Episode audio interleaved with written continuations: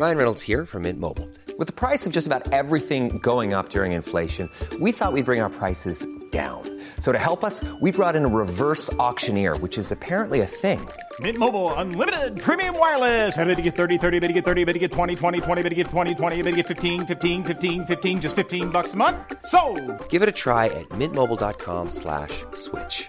$45 up front for 3 months plus taxes and fees. Promo rate for new customers for limited time. Unlimited more than 40 gigabytes per month. Slows full terms at mintmobile.com. Énorme programme aujourd'hui sur le Rendez-vous Tech. On a Halo Infinite qui a fait un mic drop monumental, le 20e anniversaire de la Xbox et tout plein d'annonces assez enthousiasmantes. On va aussi peut-être, si on a le temps, parler un petit peu de la question de la difficulté dans le jeu vidéo. Oui, vous y aurez droit, mais d'une manière extrêmement logique, apaisante, apaisée. On va aussi parler de un petit peu des sorties de Battlefield, de GTA Trilogy aussi, peut-être de jeux auxquels on a joué, possiblement un petit peu d'Animal Crossing de mon côté, etc. On a aussi Riot qui a fait plein d'annonces intéressantes et malheureusement, j'ai envie de dire, encore des histoires d'Activision. Ça sera vers la fin de l'émission, mais on a plein de choses à dire, donc c'est parti.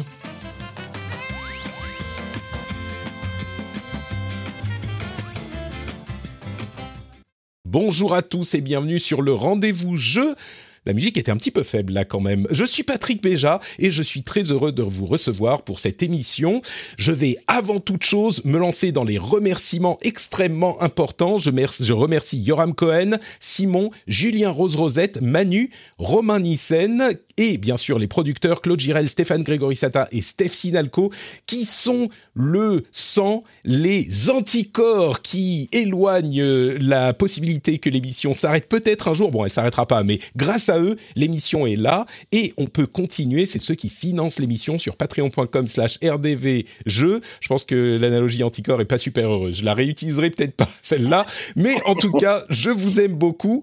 Autant que mes anticorps. Ok, on va le dire comme ça. Merci à vous tous et merci aussi à Dany qui est là avec nous. Merci beaucoup Dany, comme tous les mois tu te joins à nous. Ça fait longtemps. Oui, ça fait trop longtemps, mais ça fait toujours trop longtemps, Dany. Quand je ne t'ai pas avec moi dans ma vie pendant 24 heures, c'est déjà trop long. Tu dirais peut-être le contraire, toi, de ton côté. On a aussi Pauline, alias Tiraxa, qui est là avec nous. Salut Pauline, bienvenue. Salut, merci pour l'invitation, c'est un plaisir.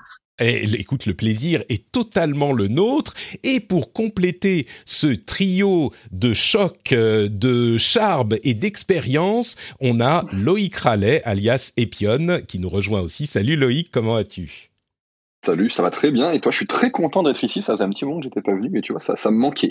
Ah bah écoute, ça me fait plaisir en plus que tu sois là parce que c'était un petit peu dernière minute, là encore, il y a tellement de news qui arrivent partout et tout le temps que quand j'ai vu que Halo était disponible, je me suis dit mais il me faut une personne pour en parler, ma personne de rêve, ça serait évidemment Loïc pour parler de Halo, de Xbox et de tout ça. Faut avouer que t'es quand même un petit peu, je vais dire, le spécialiste du sujet dans notre entourage quand même. Ouais, après moi ça fait alors déjà merci, mais ça fait 2 ans que j'ai quitté jeuxvideo.com, donc du coup que je suis plus journaliste et tu vois je vois qu'il y a aujourd'hui plein de gens qui traitent le sujet de super bien, de très belle manière. Il y a, je pense forcément à Carnby chez JVcom, tu vois il y a Kassim aussi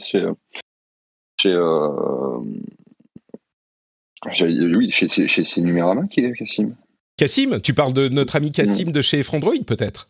Ah, de Frandroid, pardon, oui. Je suis désolé. Pourquoi Numérama ? Ouais. Frandroid, non, ouais, c'est un petit peu les cousins, hein, Numérama et Frandroid. Ouais, ouais. Qui traite aussi de l'actualité Xbox et qui le fait très très bien. Donc tu vois, c'est bien. Il y a d'autres gens qui en parlent et c'est important parce que c'est vrai qu'à une époque, l'actualité Xbox n'était pas toujours très bien traitée.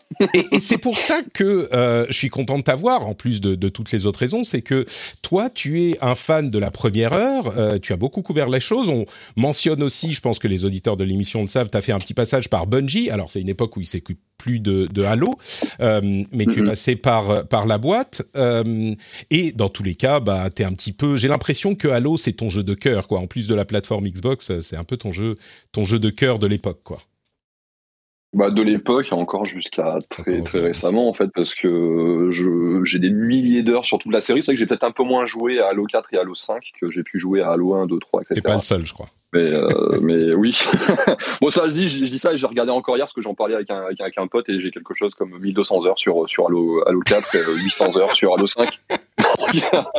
Je sais que pour la moyenne des joueurs, ça reste quand même quelque chose. Ça va. C'est cool. Ouais.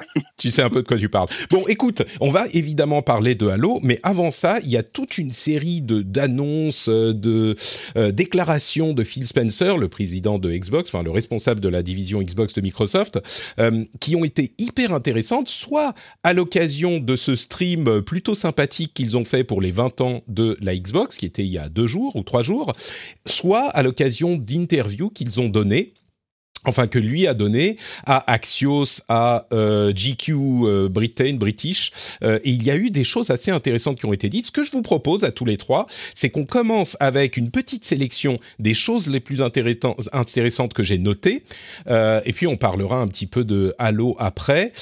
Pour ceux qui ne le savent pas encore, on parle de Halo parce que la version multi a été rendue disponible, alors officiellement en bêta, mais elle est disponible pour tout le monde. C'est un jeu free-to-play en plus, le multi de Halo, et il est disponible pour tout le monde sur à peu près toutes les plateformes, enfin je veux dire PC et Xbox, et toutes les Xbox.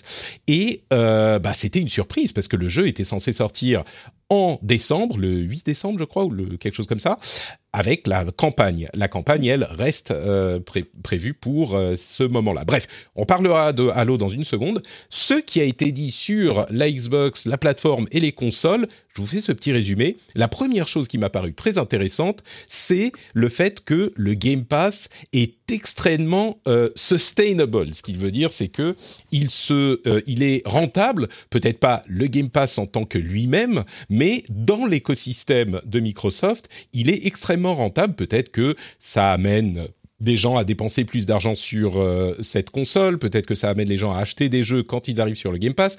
Surtout, je pense que ça amène les gens à acheter du DLC pour certains jeux qui sont inclus dans le Game Pass, mais pas le DLC, et donc ils sont bénéficiaires là-dessus aussi, puisqu'ils prennent une partie de la somme.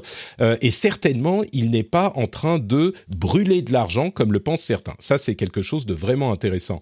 Il a aussi, en gros, dit que Elder Scrolls 6 serait a priori une exclusivité Xbox. C'est quand même assez drôle parce que on avait une sorte de discours général qui s'était établi, en particulier dans les communautés Xbox, qui était « Ah, mais les exclusivités, c'est pas bien », parce que ça arrangeait bien sûr Phil Spencer et la Xbox de dire « On va pas être trop pro-exclusivité, parce que pour le moment, on n'en a pas beaucoup ». Comme par hasard, quand ils commencent à en avoir, bah, les exclusivités reviennent.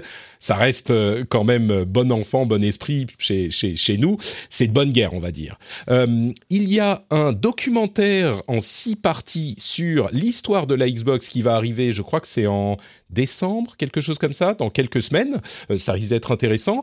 Ils ont annoncé une certaine quantité de nouveaux jeux, 70 je crois, nouveaux jeux rétrocompatibles, et ça sera leur dernière grosse salve de jeux rétrocompatibles, parce qu'ils disent être arrivés à la limite technique et légale de ce qu'ils peuvent faire pour amener des jeux Xbox 360 ou Xbox d'origine sur la Xbox One, Xbox Series. Donc, il y a quand même une belle liste de jeux qui arrivent, mais ils arrivent un petit peu à la limite. L'autre chose qu'il disait, c'est Phil Spencer a dit une chose qui est assez intéressante pour les pros émulation. Il disait « J'aimerais qu'on pousse vers l'émulation légale, bien sûr, mais pour la préservation des jeux. » Parce qu'on a un gros problème dans l'industrie, chacun a son approche, etc. Et il dit qu'il voudrait négocier les choses avec les différents éditeurs, les constructeurs, etc., pour que l'émulation soit plus faisable, finalement, l'émulation légale. Bon, après, ça risque d'être confronté aux réalités économiques des plans marketing de Sony et Nintendo, qui aiment bien revendre les jeux autant qu'ils peuvent, en particulier Nintendo, mais c'est un pas intéressant dans cette direction, qu'une personnalité aussi importante dans l'industrie le dise. Encore quelques petits trucs. Il a fait une déclaration sur les NFT. Il a dit, alors, les NFT en soi, c'est pas un problème sur le principe, mais j'ai quand même l'impression que là, on est un petit peu plus dans l'exploitation quand on utilise des NFT ou quand on a des plans sur les NFT que sur l'entertainment, que sur vraiment le fun dans les jeux. Donc, c'est un signal, là encore, qui est assez fort en direction des plans de certains. On pense à EA sur les NFT. Et la dernière chose, c'est qu'on a un teaser sur la série Halo qui arrive. C'est en 2022 ou dans quel... Oui, c'est en 2022, c'est ça. Un premier teaser. Ça nous amènera à parler de Halo dans une seconde. Ça fait beaucoup de choses, hein, tout ça. Je vais vous donner à chacun, à votre tour, l'occasion de me dire s'il y a des choses qui vous ont intéressé dans toutes ces déclarations. Chacune pourrait donner lieu à une discussion de 20 minutes. Donc, on va essayer de se limiter un tout petit peu. Loïc, honneur aux plus fans. Est-ce qu'il y a des choses là-dedans, dans toutes ces déclarations, qui t'ont intéressé particulièrement ? Bon, c'était, à part peut-être la sortie sur l'émulation qui est assez inattendue de la part d'un grand patron de l'industrie, c'est vrai que le reste c'était, c'était convenu, en tout cas c'était dans le ton, c'est ce que le genre de déclaration que tu attendais vu les dernières actualités. C'était pas trop surprenant. J'ai bien aimé quand même la partie sur le Game Pass. Tu sens que il y a quelques temps, c'était il y a 1 ou 2 mois maintenant, je sais plus quand c'est sorti, mais grosso modo il y avait eu des bilans financiers qui étaient tombés. On avait appris que notamment Xbox était en dessous de ses de ces targets en termes de chiffres sur le Game Pass, en termes de peut-être pas forcément de revenus, mais en tout cas de même si c'est lié, mais en tout cas c'était surtout sur le nombre d'abonnés qu'ils étaient un petit peu en dessous de ce qu'ils avaient de leur projection. Et donc, ça continue à progresser, ils continuent à gagner des abonnés, mais ils en avaient gagné moins que ce qu'ils espéraient, en gros, pour préciser. Ça, ouais. Et donc du coup, ça a relancé le débat sur est-ce que le Game Pass il est profitable chez Xbox, combien de temps ils vont pouvoir financer la bête, parce que mine de rien, chaque jeu qui rajoute le catalogue, en général, c'est quand même de l'argent que Microsoft reverse à un éditeur ou à un studio. Donc forcément, les gens se demandaient mais combien de temps ils vont pouvoir tenir, c'est pas possible.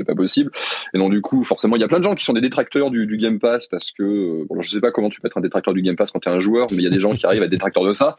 Je crois qu'il y a des gens qui se posent la question sur justement le fait que ça soit tenable ou pas sur le long terme et l'effet sur les développeurs. Je crois que personne ne dit que c'est un bon deal pour les joueurs, quoi. C'est marrant, mais souvent les gens qui se posent ces questions-là, ils ont un avatar Kratos ou ils ont un avatar de Last of Us. Bref, non, mais donc du coup c'est marrant, toi, qu'il se soit. Du coup, il y a plein de gens qui l'ont interrogé là-dessus, et forcément c'était marrant de le voir remettre une petite pièce là-dessus et rassurer tout son petit monde. Moi, j'ai bossé du coup pour même 2 ans là pour un studio qui a profité entre guillemets du Game Pass, et on en a tiré des choses qui étaient très positives. Donc non, c'était plutôt cool. Ouais. En tout cas, tant que ça a duré, parce que là j'ai vu il y a quelques jours que apparemment les extensions de Destiny allaient quitter le Game Pass. Mais bon, ça c'est comme tout, hein, il y a des trucs qui durent un certain temps et il y a des moments qui s'arrêtent. Mais non, c'était marrant de le voir sur ça. Et puis ouais, l'émulation, moi j'ai trouvé ça cool parce que en ce moment c'est un sujet qui m'intéresse vachement, parce que j'ai envie de c'est très égoïste, hein, mais j'ai envie de rejouer à de vieux jeux, et je suis un peu en rade de vraies bonnes solutions pour rejouer typiquement à des jeux GameCube, parce que j'ai pas envie de passer par de l'émulation cracra et tout. Enfin, j'aimerais juste pouvoir ressortir mes consoles et les brancher à ma télé, que ça marche. Sauf qu'avec la technologie actuelle, je peux pas brancher ma GameCube sur ma télé 4K OLED machin là. Ouais. c'est charmant. Du coup, ouais, je crois qu'on arrive effectivement à une époque où la plupart des gens ont un historique dans le jeu vidéo et des jeux avec lesquels ils ont des bons souvenirs et auxquels ils ne peuvent plus jouer, ou en tout cas pas légalement. Ouais. C'est effectivement, peut-être que cette question va se poser un petit peu plus sérieusement si des gens comme Phil Spencer s'y intéressent, c'est plutôt bon signe. Dans l'absolu, ce qui serait bien, juste un dernier truc, ce qui serait bien, c'est que tous les consoliers en fait proposent un truc comme l'émulation, enfin comme le système de rétrocompatibilité de chez Xbox. En fait, ça serait trop bien, quoi. Je sais que PlayStation le fait un petit peu, Nintendo le fait un petit peu, mais c'est souvent par des offres payantes et qui sont pas toujours au petit.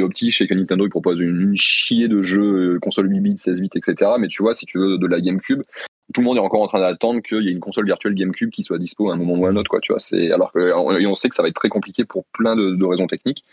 Mais bon, voilà, si on pouvait se diriger vers ça, ça serait très bien. Ça serait pas mal. Pauline, est-ce qu'il y a une des choses qui a été dite là-dedans qui a piqué ton intérêt, comme on dit en anglais ? Alors moi, je suis pas du tout une joueuse Xbox, mais par contre, je suis très contente pour le Game Pass qui soit toujours aussi viable. C'est vraiment, à chaque fois, je me dis que c'est trop beau pour être vrai, ce catalogue. Je pense que c'est l'abonnement que je rentabilise le plus chaque mois. C'est une ouverture vers des enfin faire des jeux vers lesquels j'irais pas du tout en temps normal. Par exemple, Forza Horizon, je sais que je vais y aller, mais que s'il n'était pas sur le Game Pass, je n'irais jamais faire vroom vroom dessus, quoi. Mais très contente pour le Game Pass, ouais. C'est une chose qu'on peut expliquer un petit peu. Je l'ai mentionné rapidement, mais effectivement, quand il dit, alors ces mots exacts en anglais, je vais vous les ressortir. Il est very very sustainable. Ça veut pas forcément dire que les abonnements Game Pass remboursent les frais qu'occasionne le Game Pass lui-même, mais dans l'écosystème en général, ça amène peut-être plus de joueurs vers la Xbox, peut-être des gens qui vont payer des choses pour des jeux qu'ils apprécient alors qu'ils n'auraient même pas essayé les jeux avant, ce genre de choses. On sait, enfin, on se doute que du côté des développeurs, ça marche plutôt pas mal aussi et que ça leur occasionne des rentrées qu'ils n'auraient pas eues par ailleurs. Bref, ça a l'air d'être un système qui fonctionne. De ce qu'on sait jusqu'à maintenant, hein, bien sûr, on n'est jamais à l'abri d'une surprise, mais la pièce qui manquait, c'est effectivement ce que ça donne pour Microsoft directement, pour la Xbox. Et là, Spencer semble dire, bah oui, non, nous ça nous convient très bien. Donc c'est pas un truc qui va disparaître dans 3 ans parce que tout à coup on aura acquis ce qu'on voulait acquérir avec des joueurs et le truc lui-même, c'est un produit d'appel qui n'a pas vocation à rester. Ça n'a pas l'air d'être le cas. Ce qui n'est pas impossible non plus, c'est que quand ils auront, avec leurs centaines de studios rachetés, bon, leurs 22 ou 23 studios rachetés, beaucoup de contenus first party qui sont produits par eux-mêmes, peut-être qu'à un moment, ils se diront, bah, on n'a pas besoin d'ajouter beaucoup, enfin autant de jeux third party aussi. On ne sait pas, ça on verra, mais c'est la modification qu'on peut imaginer de manière raisonnable à ce stade, quoi. Je pense que l'évolution la plus... J'allais dire, je pense que l'évolution la plus logique, surtout avant de revoir le catalogue et les relations avec les tiers, ça sera surtout les prix qui sont pour l'instant assez bas. Je ne serais pas étonné que d'ici 2 ans, tu vois, le truc, il est pris 5 € dans la bouche, quoi. Oui, effectivement, ça, j'y avais même pas pensé, mais c'est pas du tout impossible. La petite astuce, faire prendre, au moins pour le Game Pass Ultimate, le passer à une quinzaine d'euros au lieu de 13 aujourd'hui, ça me paraîtrait pas surprenant. Bon, à voir. Bah, c'est un peu ce qu'a fait Netflix en général, tous les systèmes de voilà, c'est logique, hein, on va prendre quelques euros chaque année avec l'enrichissement du catalogue. Ouais, tout à fait. En parlant de Game Pass, d'ailleurs, j'ai oublié de mentionner le fait que le streaming est arrivé sur console Xbox Series, bien sûr, mais aussi Xbox One, donc le xCloud. Il est arrivé hier. Là encore, une arrivée un petit peu surprise. Et bah, écoutez, c'est incroyable. C'était le truc que moi j'attendais sur le service du Game Pass. Alors, c'est uniquement pour le Game Pass Ultimate, hein, bien sûr, mais c'est le service que j'attendais parce que ça veut vraiment dire que confortablement installé devant sa console, on peut essayer un jeu en streaming. Je l'ai lancé, j'ai mis à jour ma console et je l'ai lancé pour tester Maneater, qui est, bon, j'ai trouvé un jeu, voilà, je me suis dit, j'avais pas envie. C'est le genre de jeu, vous savez, on parle souvent des jeux qu'on n'a pas envie de se lever et de sortir le CD de la boîte pour le mettre dans la console parce qu'on est trop feignant. Donc, on l'installe sur le disque dur ou le SSD. Là, il y a une étape au-dessus avec tous les jeux proposés par le Game Pass. Il y en a tellement, tu te dis, bah, c'est bon, j'ai pas envie d'installer les 5 gigas. Même si ça prend 5 minutes, je m'en fous, j'ai pas envie de les installer. Bah là, tu peux aller tester plusieurs jeux et il s'est lancé en 5 secondes. C'était, j'ai l'impression, plus rapide que sur le site web ou sur le téléphone. Peut-être que je me trompe, mais j'avais l'impression que c'était plus rapide. Ça s'est lancé en 5 secondes, j'ai commencé à jouer. Alors, j'ai pas joué longtemps, j'ai joué une demi-heure, une heure. Ok, bon, c'est comme ça que ça marche, très bien. Et ça m'a permis d'essayer le jeu. Et en plus de ça, ce qu'il ne faut pas oublier, c'est que... non seulement c'est disponible sur Xbox Series, mais c'est aussi disponible sur Xbox One et ça tourne sur des serveurs équivalents Xbox Series X. Donc, on a accès aux jeux qualité Xbox Series X, si on a la connexion qui va bien, bien sûr, sur Xbox One. Ça, c'est assez fou. Et c'était hyper réactif. De mon côté, alors j'ai la fibre, je pense qu'il faut ce type de connexion pour en profiter, mais j'ai la fibre, mais je suis connecté en Wi-Fi. Et c'était quand même hyper réactif. Donc, très, très heureux de cette arrivée. Et je vais m'en servir beaucoup, je pense. Dany, à toi le dernier mot. Est-ce qu'il y a un truc qui t'a marqué plus qu'un autre ? Bah, 2 choses en fait. Le Game Pass, évidemment, mais on en a déjà parlé. Et ma perspective à moi dessus, c'est faut pas oublier que Microsoft, c'est quand même une entreprise américaine, cotée en bourse, avec des obligations de résultats. Donc, j'aurais été très, très surpris si... on avait laissé Xbox brûler des millions de dollars pour avoir un Game Pass en croissance. Il faut que ça apporte quelque chose à l'entreprise, et si c'est pas rentable pour l'entreprise, je pense que ça aurait été une option qui aurait été tuée il y a bien longtemps. Ouais.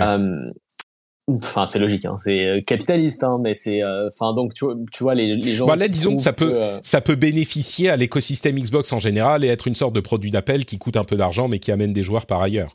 Donc dans ce sens-là, ça t'y crois pas trop. Oui, sans doute que ça doit rapporter un peu d'argent de ce point de vue-là, mais je pense pas que ce soit le cœur de cet abonnement de l'objectif du truc. C'est, enfin, ouais, honnêtement, s'il est, ne serait-ce que, tu vois, en termes de rentabilité, si c'est break-even, déjà, je pense que c'est le minimum possible, je pense. Je doute qu'on les aurait laissé brûler de la marge pour Microsoft. C'est pas possible. Ensuite, moi, le truc qui me parle le plus de tout ce qu'il a dit, c'est évidemment, c'est l'émulation. Je suis dans l'émulation depuis des dizaines d'années. J'adore ça. Pour moi, effectivement, avoir un écosystème simplifié sur les consoles et sur PC, légal, avec une offre qui soit pas uniquement cantonnée aux plus gros blockbusters Nintendo ou PlayStation sur le marché, mais qui propose aussi des découvertes et des jeux qui seraient pas forcément aussi attendus ou visibles. Moi, c'est ce que j'attendrais d'émulation, et je vois plutôt ça surtout comme un outil de préservation des jeux qui ont marqué toute la période des 80s jusqu'en 2010.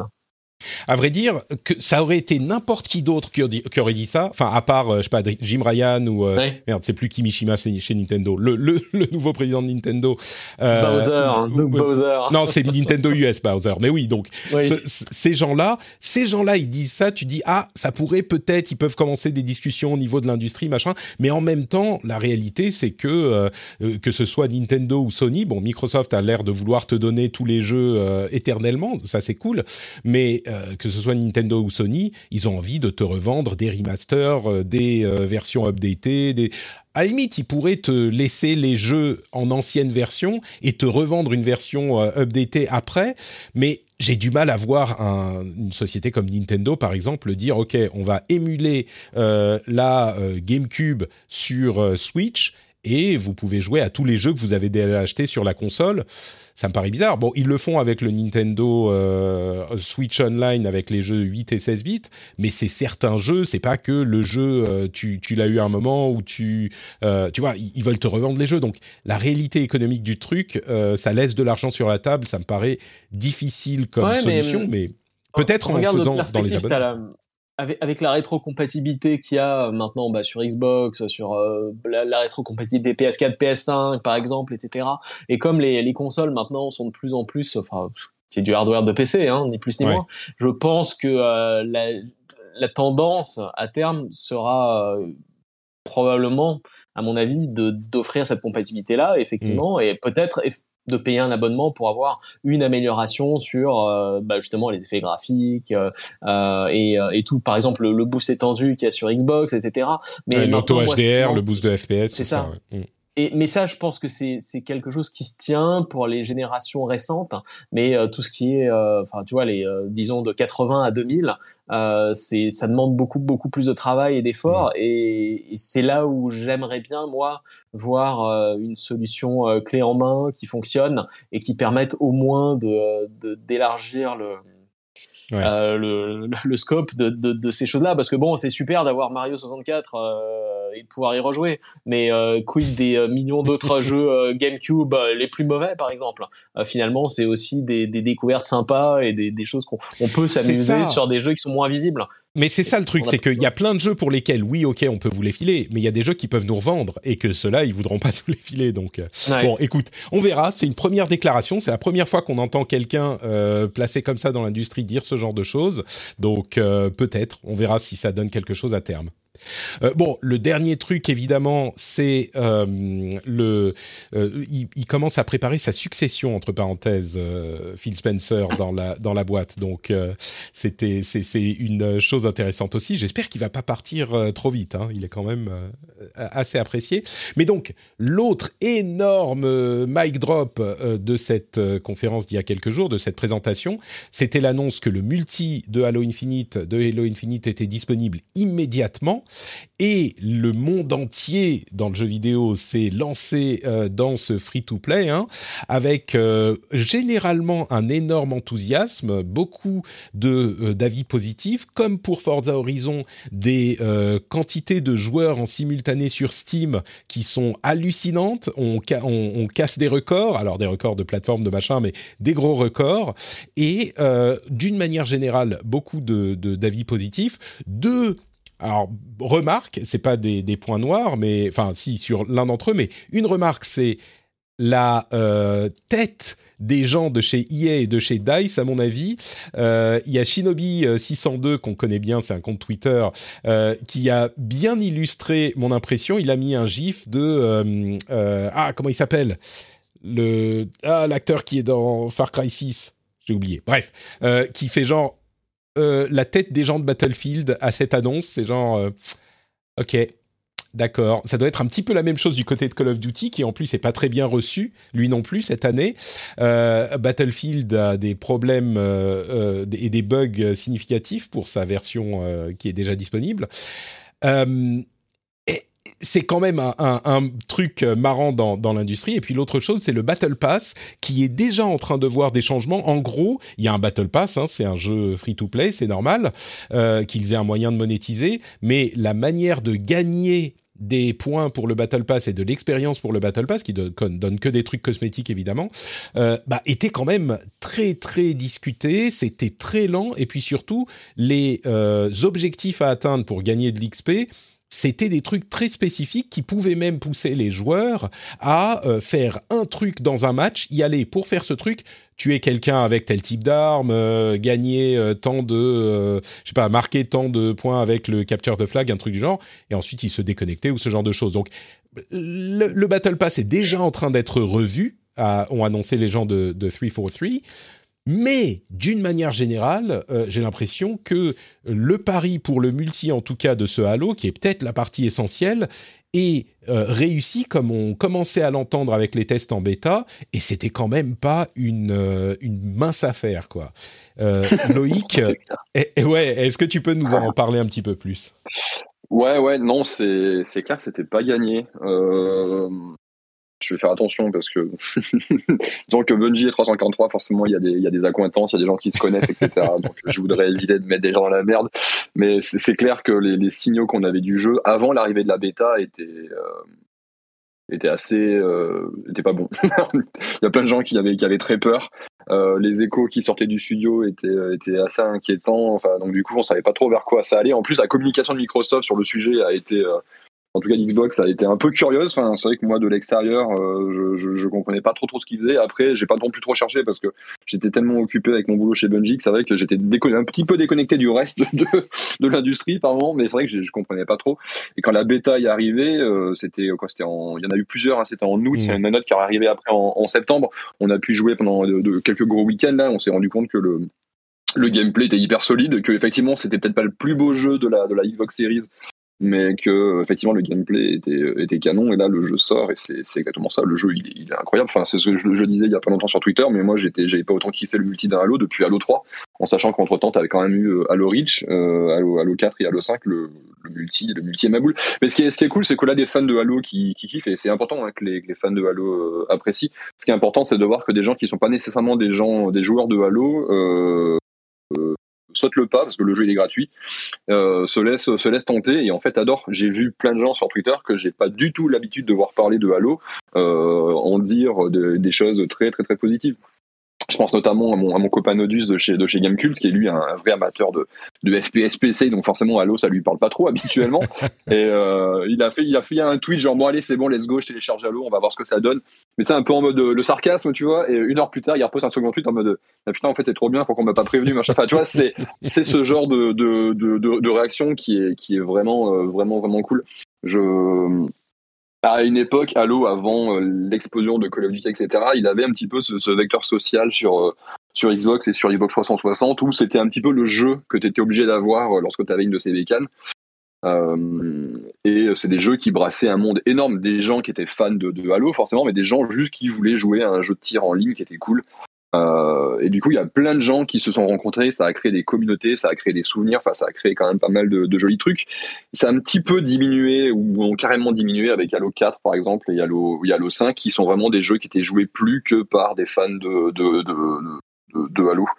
Et cette espèce d'entre-soi, c'était un petit peu tristou là. Avec Infinite, on n'est plus sur ça du tout là. En tout cas pour l'instant, on verra avec le temps, mais là pour l'instant ça attire plein de gens. Moi je trouve ça vraiment cool. C'est un jeu qui a une histoire compliquée à Halo, parce qu'il a commencé avec Bungie bien sûr, et c'était le jeu qui a mis la Xbox sur la carte, comme on dit en anglais. C'était vraiment le jeu, en particulier aux États-Unis, mais pas que, qui a d'une part amené le FPS sur console, montré que c'était possible et fun, et qui a laissé des souvenirs absolument inénarrables à bon nombre de joueurs.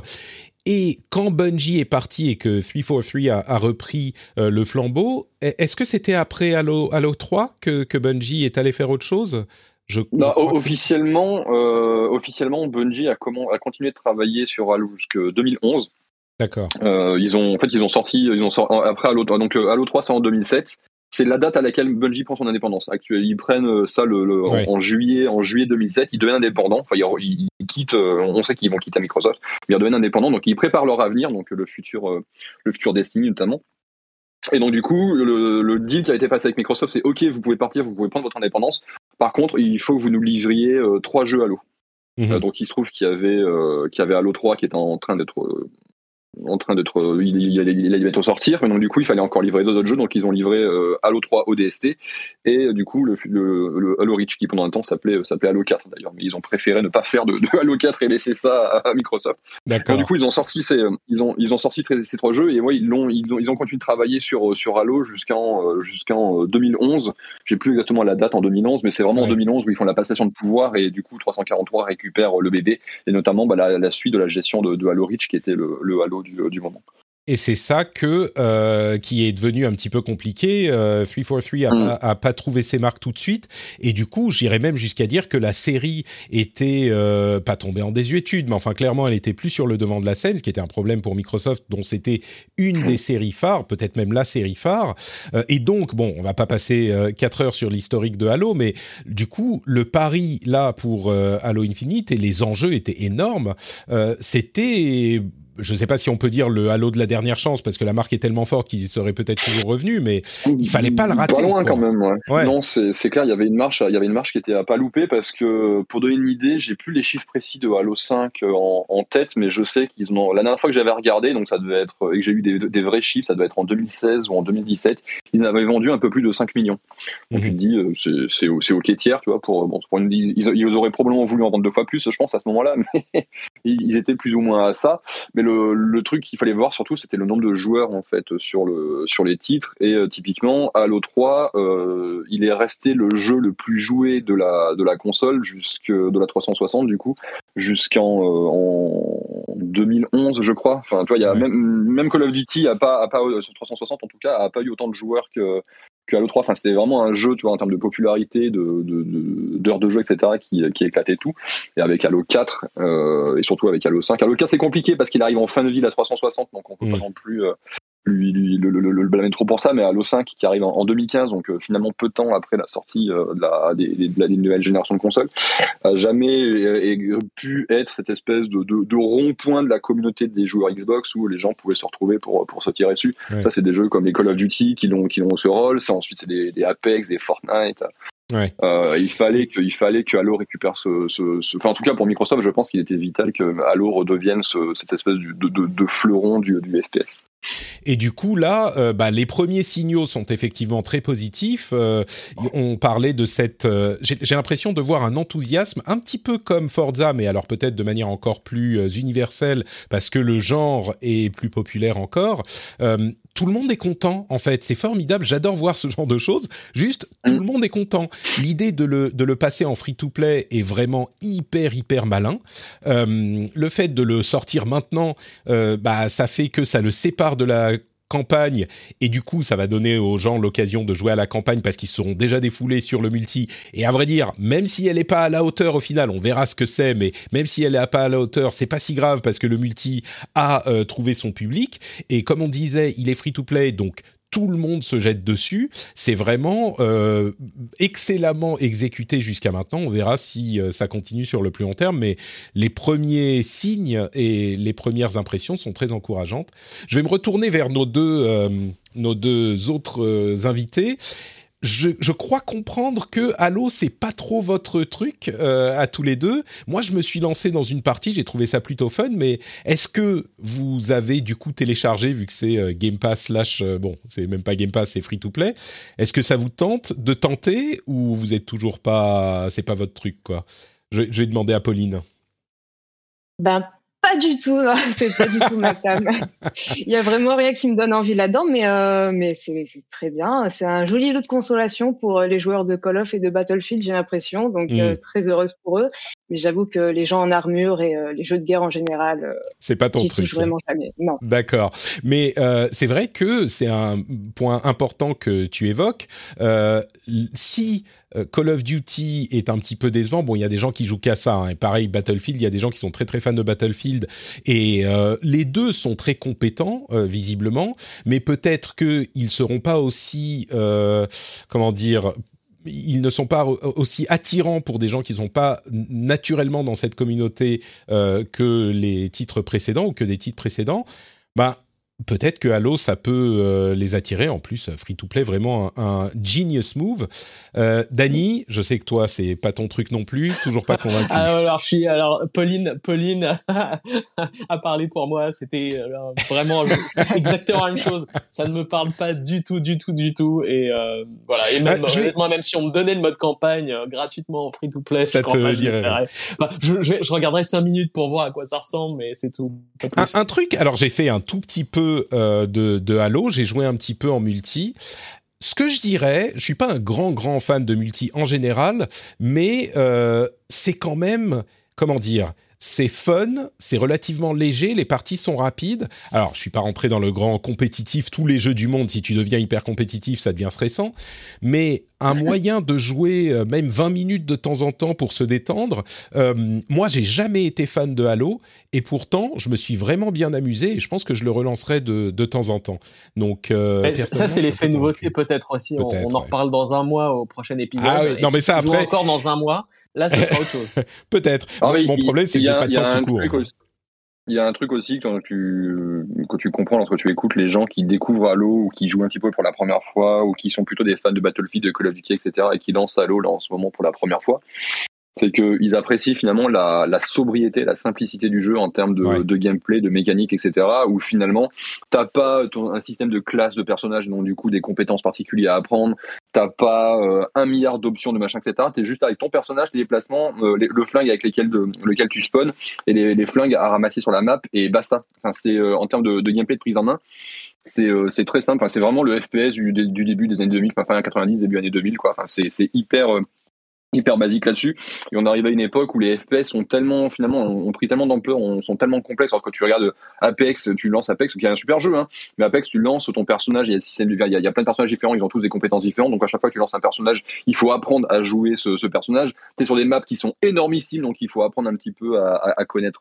les maps. T'as plein de flingues, t'as plein de capacités, de trucs pour soigner tes teammates et machin, etc. Enfin, c'est des jeux qui sont complexes finalement, et je pense qu'il y a plein de gens qui apprécient juste en fait la simplicité du jeu. Là, tu sortirais un Quake, tu sais, un nouveau Quake, mais classique, hein, pas le Quake Champions qu'ils ont sorti il y a pas si longtemps, bon, qui était très bien, mais un Quake ou un Unreal, tu vois, de l'époque. Enfin, les gens, ils kifferaient tout autant parce que c'est juste un espèce de. Ça fait du bien de jouer à un FPS qui soit finalement assez simple, en tout cas sur le papier, parce que bon, alors, dans les vérités, Halo, c'est un FPS qui est assez hardcore. Tous les potes que je connais, c'est qu'ils lancent Halo pour la première fois, sont en train de se faire rétamer la gueule actuellement. Parce que le jeu, il est assez hardcore quand même. Ouais, tu vas pas attirer des gens en disant ça. Dis rien. Mais venez jouer, mais c'est clair que si vous avez l'habitude de Destiny, ça va vous surprendre parce qu'il y a pratiquement pas d'aide à viser dans Halo. Donc ça va vous faire bizarre. C'est un autre truc qui va dans le sens de ce que tu dis. Rien que sur sur l'interface. Moi, je lance Warzone, par exemple, je comprends rien. Il y a des menus partout, il y a des... Alors, il y a le Battle Pass, il y a des opérateurs, il y a des machins, il y a des... Tu sais, le menu est hyper complexe, en dehors même du fait que tu peux lancer depuis le Call of Duty du moment, et puis tu télécharges le multijoueur, le machin, et le Warzone à côté. Enfin, c'est rien que sur l'interface, c'est hyper complexe.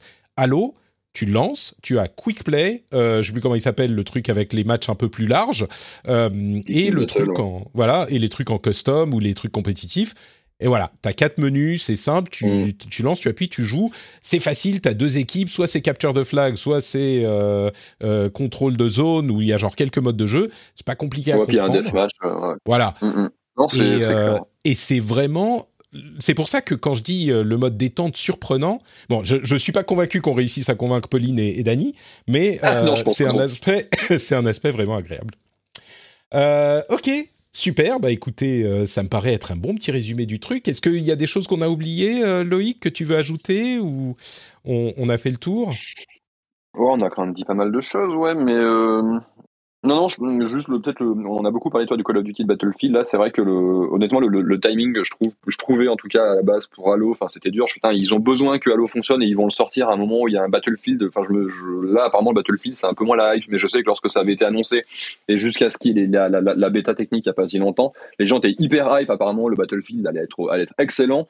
Et puis bah, Call of Duty était très attendu aussi, en plus avec le retour à la Seconde Guerre mondiale, etc. Donc je m'étais dit, putain, les pauvres, ils vont sortir Halo là, il faut que ça marche. Et en face, ils ont encore Battlefield, ils ont encore Call of Duty, et ça va être compliqué pour eux. Et finalement, bah, le Battlefield n'était pas aussi bien que ça. Enfin, en tout cas, moi, j'ai des potes fans de Battlefield qui sont très furieux en ce moment. Donc, ok, Call of Duty, je ne sais pas trop parce que j'y ai pas touché, mais finalement, il arrive à tirer son épingle du jeu, et c'est honnêtement, le jeu, je crois qu'il revient de loin. Ouais. Je crois qu'il revient de très très loin et que ça fonctionne comme ça. On verra combien de temps ça dure, hein. Mais que déjà, ne serait-ce qu'au launch comme ça, ça soit bon. Enfin, c'est cool pour la licence et globalement, c'est cool pour les joueurs parce que c'est vrai que si t'es un fan de FPS et que Battlefield il est pas bien, que Call of Duty il est pas bien, avoir un petit Halo qui est bien, c'est cool quoi. On est d'accord. Bah écoutez, je pense que c'est un bon petit tour d'horizon de Halo et de Xbox.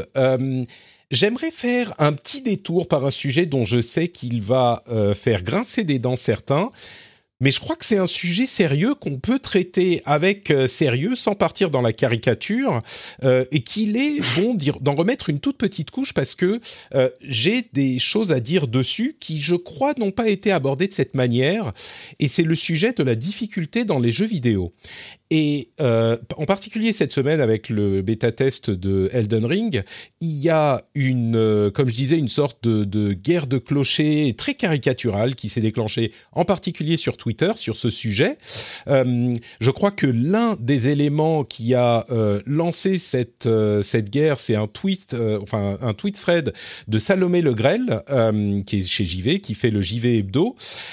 Et qui disait, en fait, elle disait, dans un tweet qui exprime son opinion et qui, je pense, était assez bien argumenté, elle disait, moi, j'apprécie les jeux difficiles, entre guillemets, c'est difficile de définir les jeux difficiles, mais elle disait, j'apprécie les jeux difficiles, elle donnait une comparaison qui a ses limites, hein, mais qui me paraissait intéressante, elle disait... Si on aime jouer aux échecs et qu'il y a des gens qui viennent nous voir pendant qu'on dit aux échecs et qui disent « Ah ben non, les échecs, c'est trop compliqué, attends, fais plutôt comme ça », et qui changent les règles des échecs pour que ça soit plus simple, bah ça fait un petit peu chier et on a envie de jouer à ce jeu-là tel qu'il a été conçu. Je peux le comprendre. Alors, elle s'en est pris plein la gueule, c'était assez lamentable, mais... C'était un argument qui, pour moi, avait sa valeur, même si, évidemment, ça a ses limites, parce qu'il y a plein de modes d'échecs, on n'est pas en train de dire que les gens doivent effectivement jouer différemment à leur jeu d'échecs, mais ça a amené cette discussion. Et moi, ce que je voudrais dire sur le sujet, c'est que, pour mettre un petit peu les choses à plat et qu'on parte sur les mêmes bases, je crois qu'il y a souvent deux sujets dans cette question de la difficulté dans les jeux vidéo qui se mélangent. On parle d'une part de la difficulté des jeux qui sont difficiles et que certains ne font pas parce qu'ils sont trop difficiles et pour lesquels ils aimeraient bien avoir l'expérience, donc ils aimeraient avoir un mode plus facile. C'est l'un des côtés de l'argument, et là aussi ça se défend bien sûr. Et puis aussi la question de l'accessibilité, qui est tout à fait différent, c'est-à-dire de donner plus d'accessibilité à des personnes qui sont en situation de handicap, par exemple, et donc modifier les jeux ou au moins donner des options d'accessibilité pour que ces personnes-là aient plus de possibilités de jouer. Je crois que dans le premier cas, la question vraiment de la difficulté pour les gens qui trouvent que c'est trop difficile ou le mode facile pour les gens qui trouvent que c'est trop difficile, on peut avoir une discussion, évidemment, il y a des arguments pour ou contre. Sur la question de l'accessibilité, je crois qu'il n'y a pas vraiment de discussion et toute l'industrie est en train de se diriger dans cette direction et de donner plus de questions, plus d'options d'accessibilité. Évidemment, et c'est vraiment je pense que tu te trompes juste un petit peu sur ça. Je pense que justement sur la dernière question, sur la deuxième partie, malheureusement, je crois qu'il y a débat parce qu'il y a des gens qui, lorsqu'il y a eu cette conversation a éclaté encore une fois sur les réseaux sociaux, etc., il y a des gens qui estimaient que même les options d'accessibilité, il ne fallait pas en rajouter parce que si elles existaient, bah, eux, en fait, au bout d'un moment, ils n'hésiteraient pas, ils finiraient par les utiliser parce que voilà, la tentation, machin, etc. Mmh. Donc il y a plein de gens qui leur ont répondu, mais dans ce cas-là, si tu penses comme ça, peut-être que le problème, c'est pas le jeu, c'est toi. Bah, je crois que ça sera ma conclusion aussi sur ce point et qu'on n'a pas besoin de passer trop de temps là-dessus, mais là où c'est vrai que ça se mélange du coup. En fait, ça se mélange parce que forcément, les deux sont forcément un peu liés parce que même si des options d'accessibilité à penser pour faciliter le jeu pour des gens qui seraient des joueurs tout à fait basiques, c'est des options qui sont pensées pour des joueurs, comme tu l'as dit, en situation de handicap, par exemple. Forcément, je veux dire, si t'étais un joueur normal, tu galères, t'as ces options qui sont disponibles qui te permettent de, je sais pas, moi, de ralentir un boss ou d'être invulnérable pendant quelques frames, j'en sais rien. Forcément, il y a des gens qui seraient tentés d'utiliser. Mais ce qui m'a embêté dans cette nouvelle discussion, parce que la discussion de la difficulté, on la verra repopée assez régulièrement, je pense, mais ce qui m'a gêné dans cette conversation est le fait qu'elle prenne cet angle-là et que ça soit encore les élitistes fans de Dark Souls contre les casus pas fans de Dark Souls. Enfin, je résume très grosso modo, hein, mais oui, c'est devenu caricatural et ça sort de la réalité du débat qui est, je crois, en dehors de Twitter, jamais posé en ces termes, quoi. En fait, ce qu'il y a, c'est que la base de la conversation, qu'est-ce qui a fait que cette conversation est revenue encore sur le dessus cette fois-ci, c'est une personne sur Twitter, je ne sais plus si c'est un dev d'ailleurs ou si c'est un journaliste ou peu importe, mais qui a vu passer un tweet avec les options d'accessibilité de Forza Horizon 5. Et qui a retweeté ça en disant, bah voilà, putain, ça c'est trop bien, honnêtement, il faudrait ça sur plus de jeux. On en parlait la semaine dernière, justement. Voilà. C'est vraiment la base. Et lui, il parle vraiment d'accessibilité, d'offrir des options supplémentaires à des joueurs qui peuvent avoir toutes sortes de handicaps. Et, enfin, je veux dire, une base, c'était tout à fait noble son propos. Moi, je suis tout à fait en phase avec ça. Et c'est devenu les joueurs casus qui veulent casualiser nos joueurs hardcore. Enfin, nos jeux hardcore. Ouais, c'est pour ça que je sais pas. Je pense que de base, en fait, la conversation avait pris un mauvais angle parce que c'était pas du tout le propos à la base, quoi. Ben, c'est pour ça que je sépare un petit peu les deux questions parce que, à vrai dire, la réalité de la situation, c'est que les développeurs ils font ce qu'ils veulent, et s'ils veulent faire un jeu facile ou faire un jeu difficile, bah ils vont faire comme ils le veulent. La question de philosophiquement, la question de l'accessibilité est différente parce que ça, je crois que c'est une question beaucoup plus universelle et une question de... Mais si on peut philosophiquement les séparer, les deux ont un but différent. Mais si on revient sur la question de la difficulté, genre le jeu est trop difficile, j'aimerais bien y avoir accès, et c'est tout à fait un argument légitime. J'aimerais bien avoir accès parce que moi, j'ai peut-être moins de temps, j'ai pas envie de passer énormément de temps dessus et j'ai peut-être pas le temps, je parle beaucoup de temps, mais et je passe à côté de quelque chose, je passe à côté de votre jeu, bah, c'est un argument qui se comprend. Mais je crois personnellement qu'il y a aussi une question d'intention de design, d'intention d'auteur à peu de choses près, et que si un auteur, à vrai dire, pour être 100% honnête, peu d'auteurs de jeux vidéo ont vraiment envie de faire des jeux hyper difficiles pour le principe que ça soit difficile. Même dans les jeux FromSoft, comme nous le dit très bien Benoît Exerve, dans la plupart d'entre eux, tu peux grinder beaucoup ou tu as des builds différents qui vont te le rendre beaucoup plus facile que on en a l'impression à la base. Mais si un auteur a décidé de faire un jeu, bah moi, mon jeu, ça fait partie intégrante de son essence qu'il soit compliqué. Encore une fois, on met de côté la question de l'accessibilité. Bah moi, j'ai l'impression que, évidemment, c'est le cas, il doit pouvoir le faire. Il doit être, entre guillemets, autorisé par le tribunal public à faire un jeu tel qu'il l'entend. Et donc, si un développeur va faire, je sais pas, un Super Meat Boy super difficile, bah, si c'est l'intention de l'auteur, moi je vais dire bah, très bien, c'est le jeu, peut-être qu'il n'est pas pour moi, mais il est comme ça. Si un Matt Makes Games va faire un Céleste avec des options de facilité, des modes faciles qui rendent le jeu trivial, bah super, c'est comme ça qu'il a voulu faire son jeu, et donc je vais l'accepter tel quel. Et donc moi je reviens finalement dans ce débat à la question de l'intention de l'auteur et du jeu qu'il ou elle a voulu faire, et pour moi c'est ça le mot final dans cette histoire, et je crois que sincèrement le débat a lieu beaucoup sur Twitter et ailleurs, mais les développeurs ils font les jeux qu'ils veulent, et beaucoup d'entre eux de plus en plus intègrent des moyens d'avoir plus facilement accès au jeu. Je trouve ça bien, mais c'est ça le North Star pour moi, c'est qu'est-ce que l'auteur a voulu faire. Si l'auteur a décidé, ben moi je veux faire les échecs avec des casques à pointe et des punks qui te mettent des coups de poing dans la gueule quand tu rates ton saut dans le jeu de plateforme.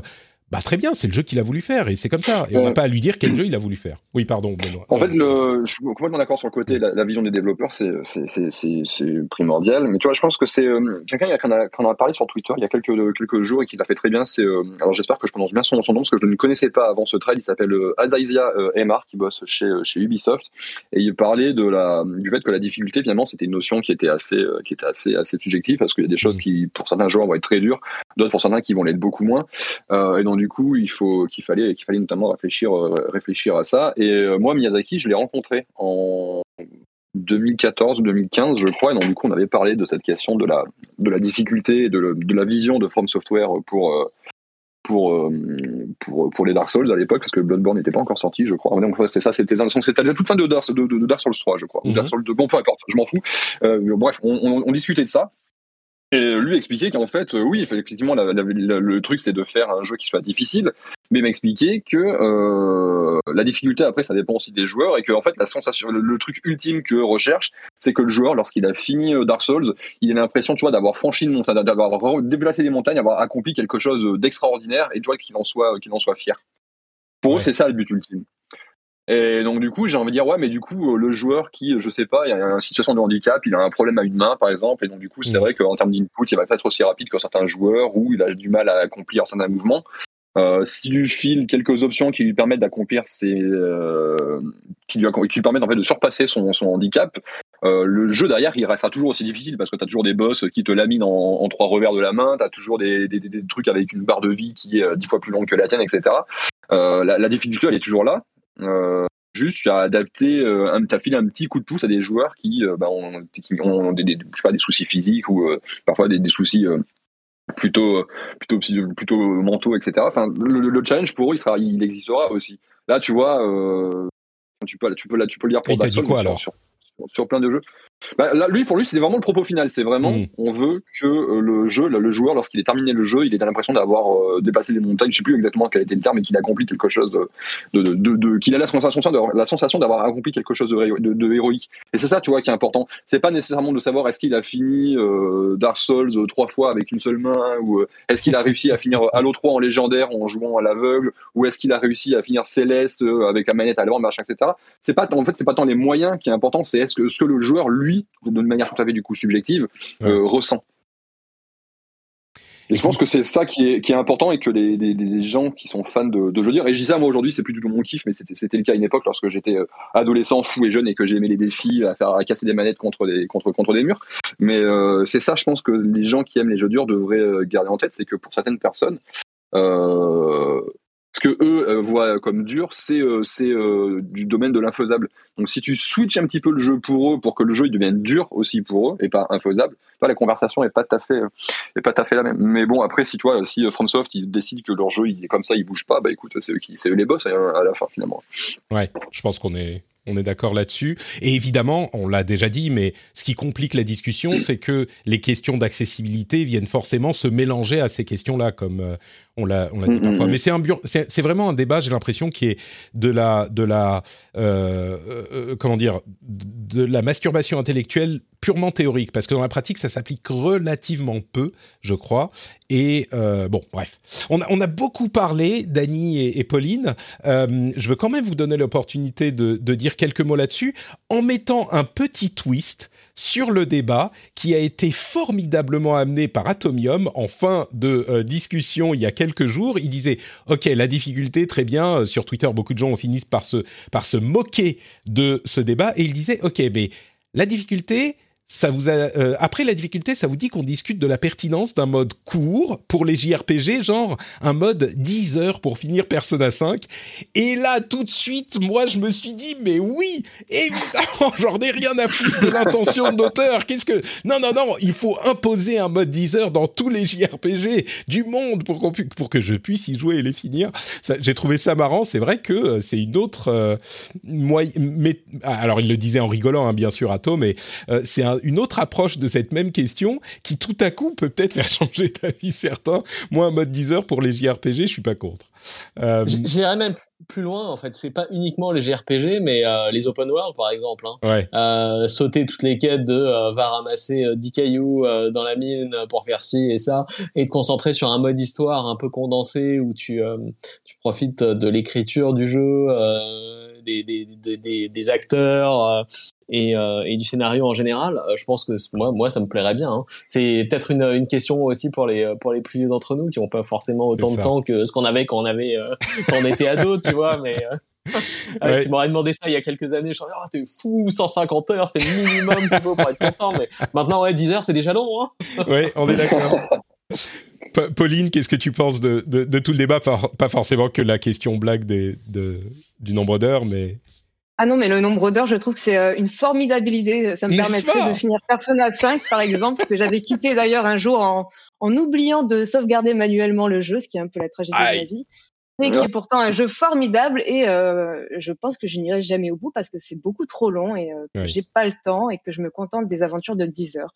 Mm-hmm. Bah, on est d'accord, très bien. Bah, écoutez, la conclusion du débat sur la difficulté, c'est qu'il faut qu'il y ait des modes 10 heures pour tous les jeux de la Terre. Je pense qu'on est d'accord. J'aimerais faire un petit throwback à il y a quelques semaines de ça.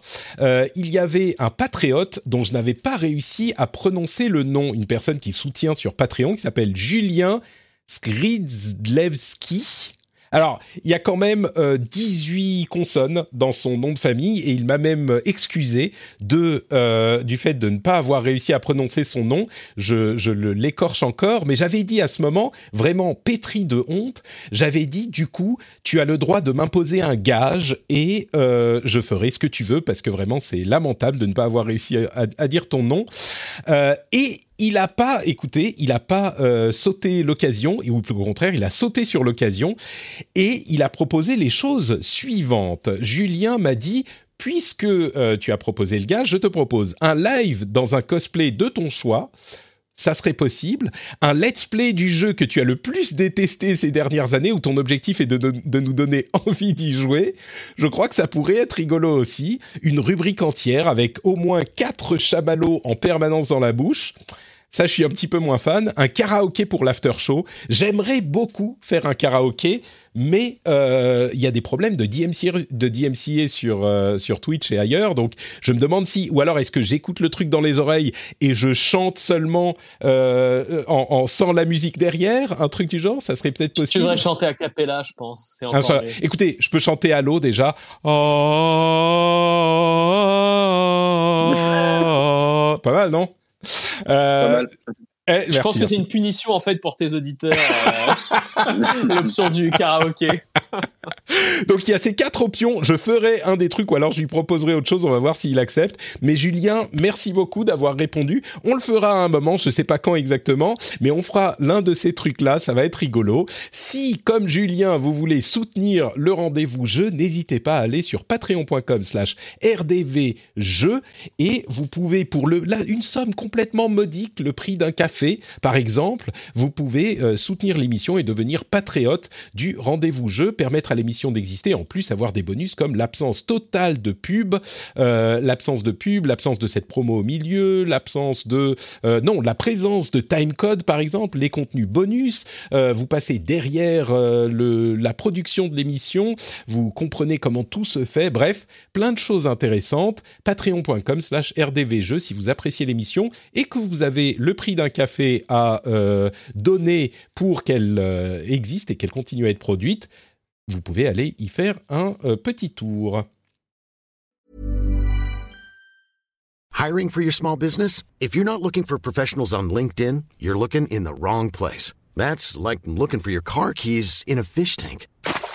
LinkedIn helps you hire professionals you can't find anywhere else, even those who aren't actively searching for a new job but might be open to the perfect role. In a given month, over 70% of LinkedIn users don't even visit other leading job sites. So start looking in the right place. With LinkedIn, you can hire professionals like a professional. Post your free job on linkedin.com/spoken today. When you're ready to pop the question, the last thing you want to do is second-guess the ring.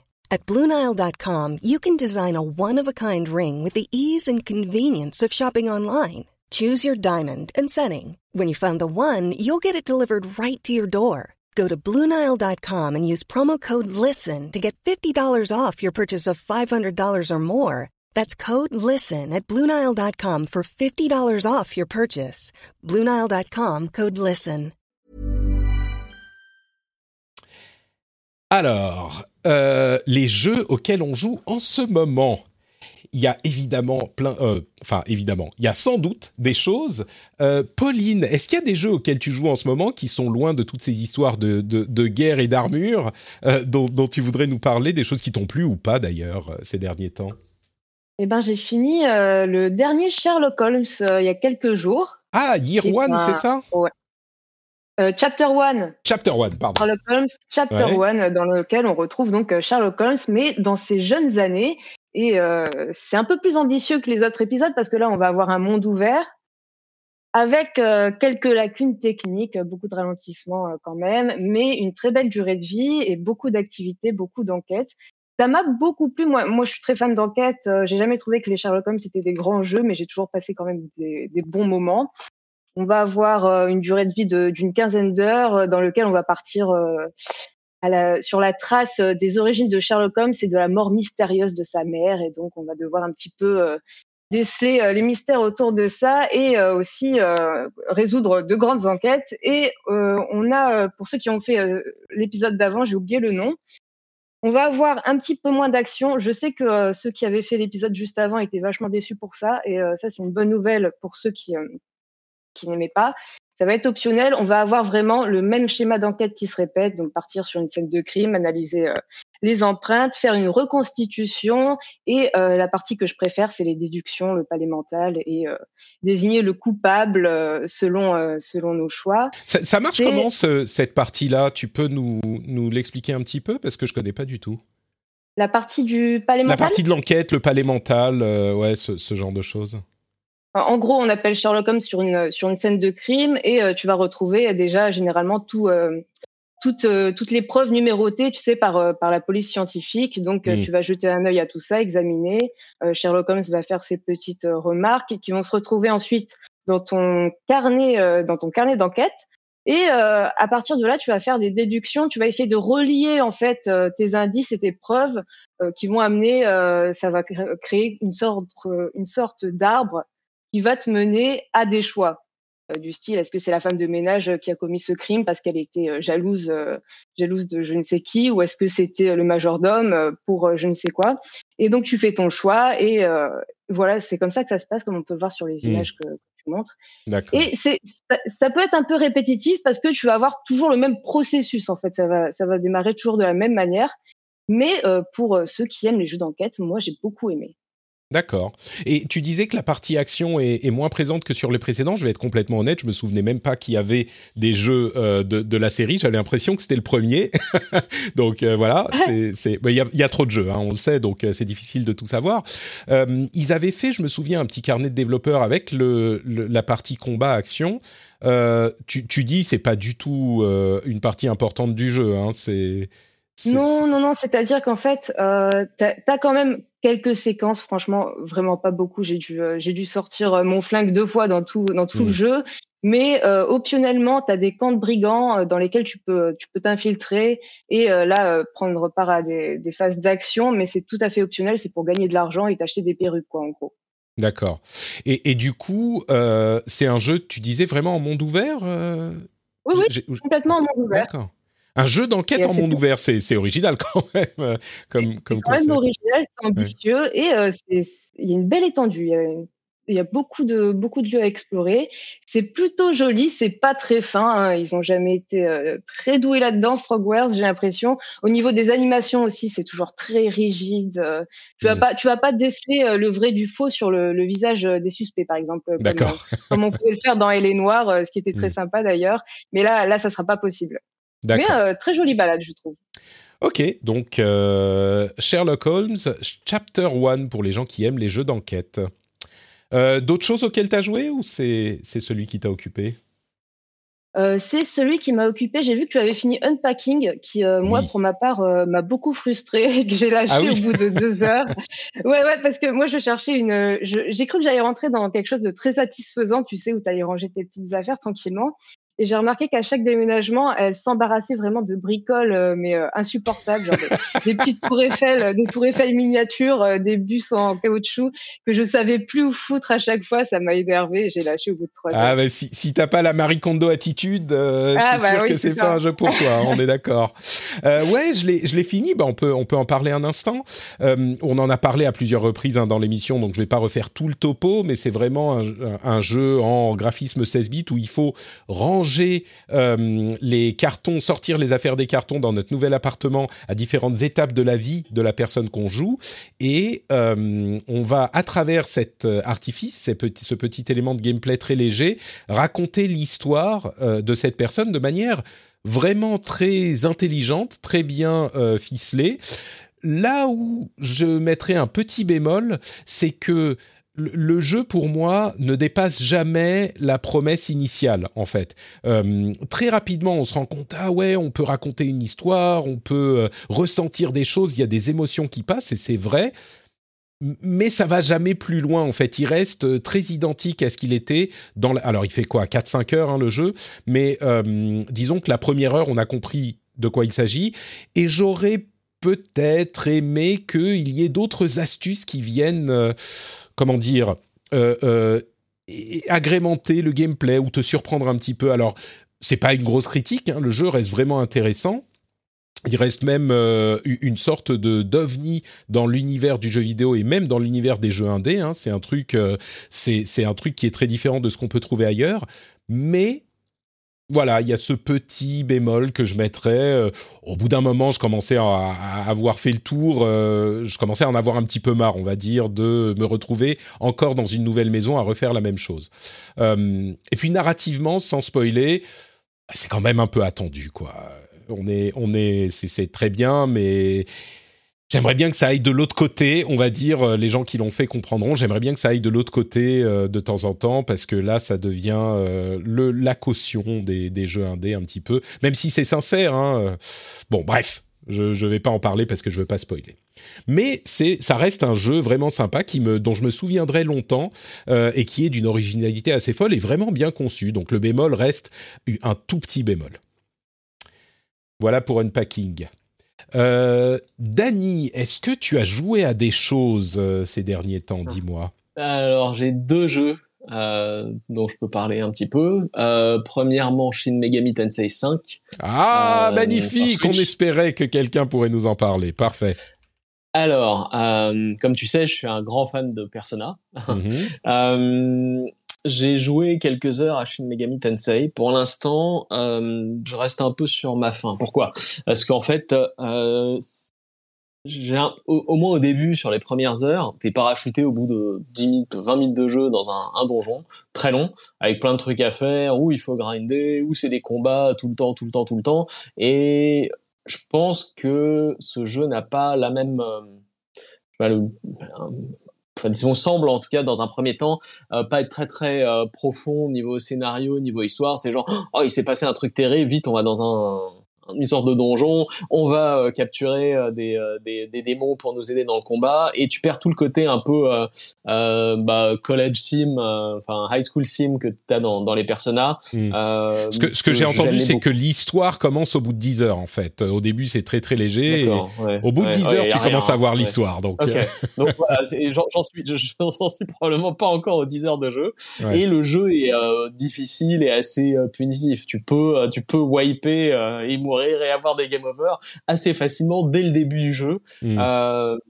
Alors que bon, déjà je suis quand même assez familier avec le système puisque le système de combat est très proche de celui qu'il y avait dans les Persona. Bon, à voir, on en reparlera dans quelques jours. Mais effectivement, pour l'instant, les premières heures de jeu, il faut s'accrocher, je pense, parce que bon, il n'y a pas de scénario. Ouais. Pour ceux qui savent pas, c'est vraiment en fait Persona est un offshoot, un spin-off ouais. de Shin Megami Tensei et du coup Shin Megami Tensei c'est beaucoup plus, je pense qu'on peut dire hardcore. C'est un peu, genre, on en plaisantait sur le Discord tout à l'heure, on disait c'est Goth Pokémon, le Pokémon dark et difficile et on collectionne les démons et on peut donc se battre contre eux et les recruter en discutant avec eux comme dans Persona. Mais c'est vraiment, je veux dire, Persona, c'est un jeu qui est prévu pour avoir un attrait relativement large, même s'il est très long. Shin Megami Tensei, il fait pas vraiment de concessions, il est pas intéressé par l'idée de plaire aux gens. Il fait un petit peu ce qu'il a l'intention de faire. Évidemment, il plaît à des gens, mais je veux dire, il a pas, dans un autre contexte que ce dont on parlait tout à l'heure, c'est pas un jeu qui cherche à être accessible au plus grand nombre, quoi. Et donc, il faut être prêt à apprécier ce genre de choses. Toi, Dany, du coup, le gameplay, le système de combat ne te satisfait pas suffisamment pour... Il est proche de celui de Persona, hein. Il est vraiment... c'est très très comparable. Donc pour quelqu'un qui connaîtrait ni l'un ni l'autre, je pense que Persona est bien plus abordable et ouvert. Moi, le gameplay et les combats, c'est bien, mais t'es parachuté, donc au bout de 20 minutes dans ton donjon, tu vas passer des heures et des heures et des heures dedans, tu ne fais que des combats, il n'y a rien d'autre. Tu vas chercher des coffres, essayer de trouver remplir des quêtes qui n'ont pas grand intérêt, soit dit en passant, des quêtes annexes, et faire des combats. Donc c'est bien, mais je pense que ce que j'attends d'un RPG en général, c'est autre chose qu'un bon système de combat, et pas que ça. D'accord.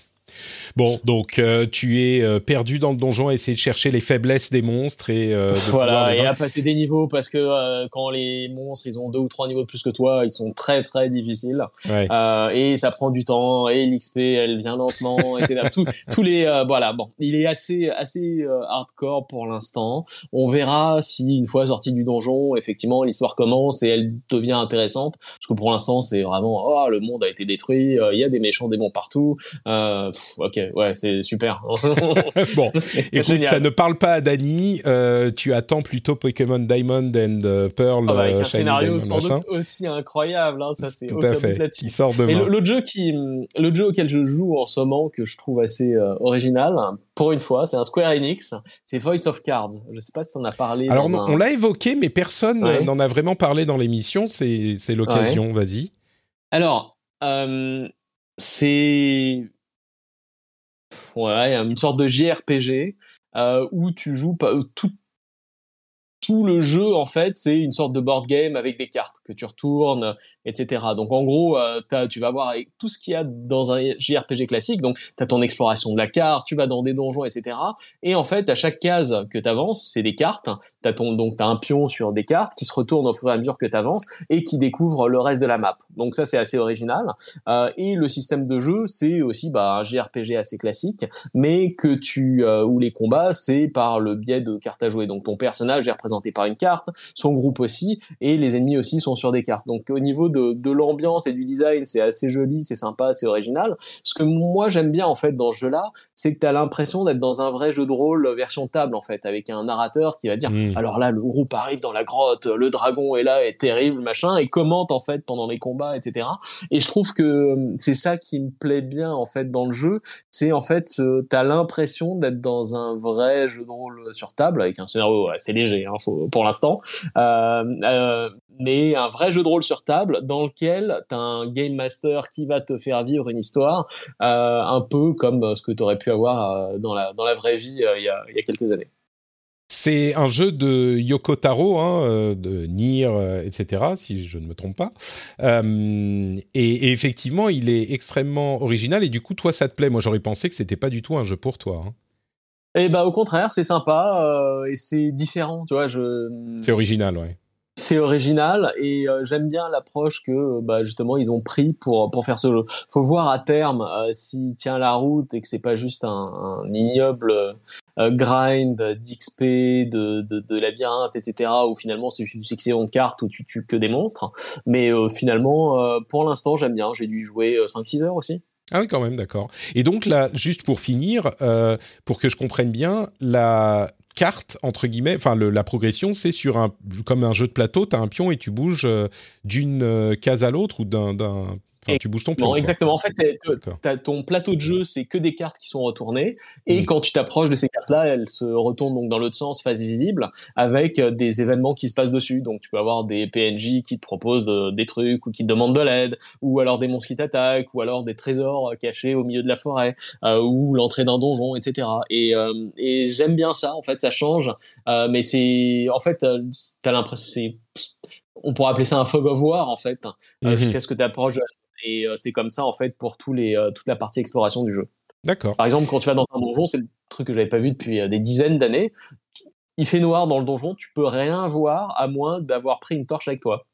Ah oui, c'est marrant, ça, ouais. Ça fait comment ça s'appelle, Dungeon Master Ultima, ouais, c'est ça. Oui. Exactement. Et du coup, bah, le jeu est disponible sur Windows, Switch et PlayStation 4. Ça s'appelle Voice of Cards.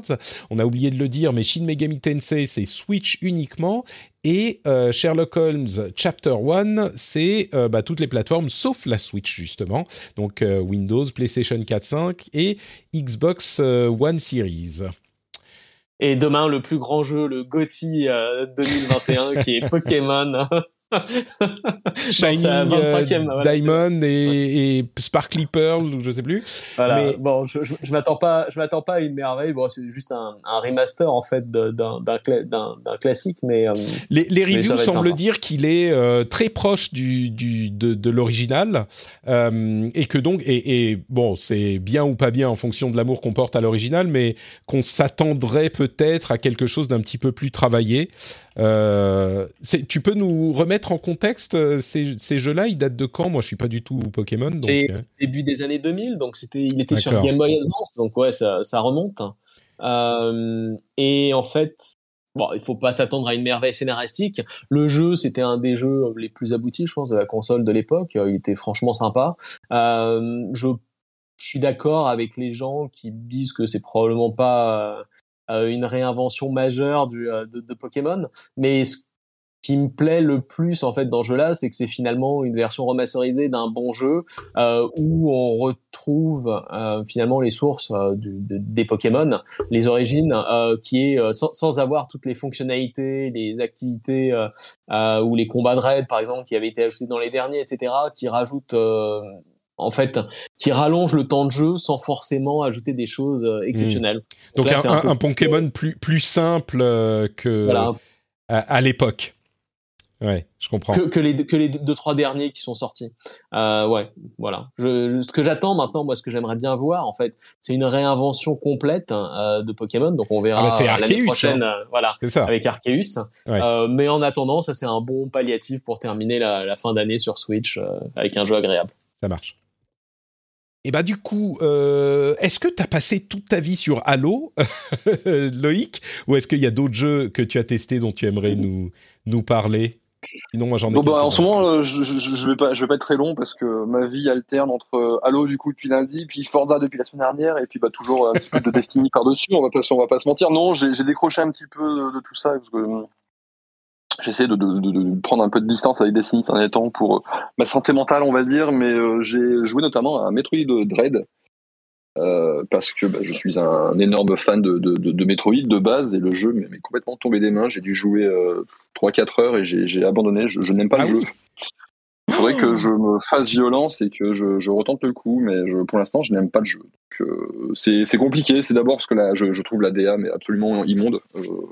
Du coup, ça me donne pas trop envie d'explorer le. C'est donc le monde toi, de la personne qui n'aime pas ce Metroid.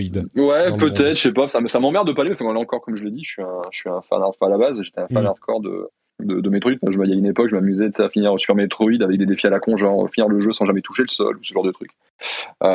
Puis bon, Metroid Prime est encore à ce jour un de mes jeux préférés de tout le temps. C'est tout à l'heure quand je parlais d'émulation et compagnie, c'est notamment ça en ce moment auquel j'ai envie de jouer proprement et j'y arrive pas. Mais ouais, Dread, là, j'y arrive pas. Je trouve la DA mais absolument abominable. Et les contrôles sont super cool, c'est très bien. Par contre, je déteste j'ai déjà oublié comment ils s'appellent, les espèces de robots là, et les séquences de gameplay. Ouais. Du coup, Voilà, les séquences de gameplay qui en dépendent, j'aime vraiment pas. Ça me saoule de devoir prendre ça en compte lorsque je planifie des déplacements. Ça me saoule de me faire buter par un robot alors que je suis à 2 salles de l'endroit où je dois aller. Enfin, bah, du coup, non, je sais pas, j'aime pas. Autant les séquences de track avec la SAX dans mes trucs fusion, j'avais trouvé ça fun. Bon, après, c'était très scripté et compagnie, mais je trouvais ça fun. Autant ça, pour moi, c'est trop, ça entrave ma liberté dans mon exploration. Et du coup, j'aime pas trop. Donc, du coup, ouais, ça finit par me tomber un petit peu des mains. Et puis, après, il y a Forza qui est arrivé. Donc, du coup, j'ai laissé tomber. Mais ouais, non, je suis déçu. Il faudrait que je redonne sa chance à un moment où je serais peut-être, je sais pas, j'aurais un petit peu changé mes attentes par rapport au jeu. Peut-être qu'à ce moment-là, ça marchait plus. Tant que ça m'est déjà arrivé qu'il y ait des jeux comme ça, que de prime abord, je les déteste. Et puis, j'y reviens quelques mois plus tard. Et en fait, j'aime vachement. Ça peut arriver, ouais. Mais on verra. On verra, mais c'est vrai que du coup je suis déçu parce que moi j'ai tous mes potes fans de Metroid, notamment chez JVcom qui étaient à fond dessus. C'était tout de suite Anagoon qui est un autre grand fan de Metroid qui tout de suite m'envoyait des messages à base alors qu'est-ce que t'en penses Bah écoute, non. c'est la première fois que j'entends quelqu'un dire qu'il n'apprécie pas celui-là, donc c'est bah, peut-être que tu vois si j'arrivais à passer au-dessus des zones avec les ennemis là, que j'aurais débloqué des trucs qui permettent de les gérer plus facilement ou que ça en tout cas que leur existence soit moins relou, peut-être que ça marchera mieux. Ouais, je crois qu'on finit par prendre l'habitude. Moi, j'y ai pas mal joué aussi. J'ai encore joué un petit peu il y a 1 ou 2 semaines. J'avoue que j'ai été un petit peu frustré au final. Au dernier boss auquel je suis arrivé, c'est pas le dernier, hein, mais en fait, la manette m'est tombée des mains parce que j'ai juste pas le temps d'être confronté à une difficulté. Les pics de difficulté sur les boss sont assez significatifs. Et bon, je me suis dit, ok, le jeu a des aspects intéressants, mais au final, ça m'a moins... en fait, c'est vraiment à ce moment, quand le dernier boss que j'ai rencontré m'a battu en 2 coups, je me suis dit, ok, c'est bon, j'ai pas le temps, j'ai d'autres choses à faire, quoi. Et j'y reviendrai peut-être un jour, mais bon, moi, je suis pas aussi...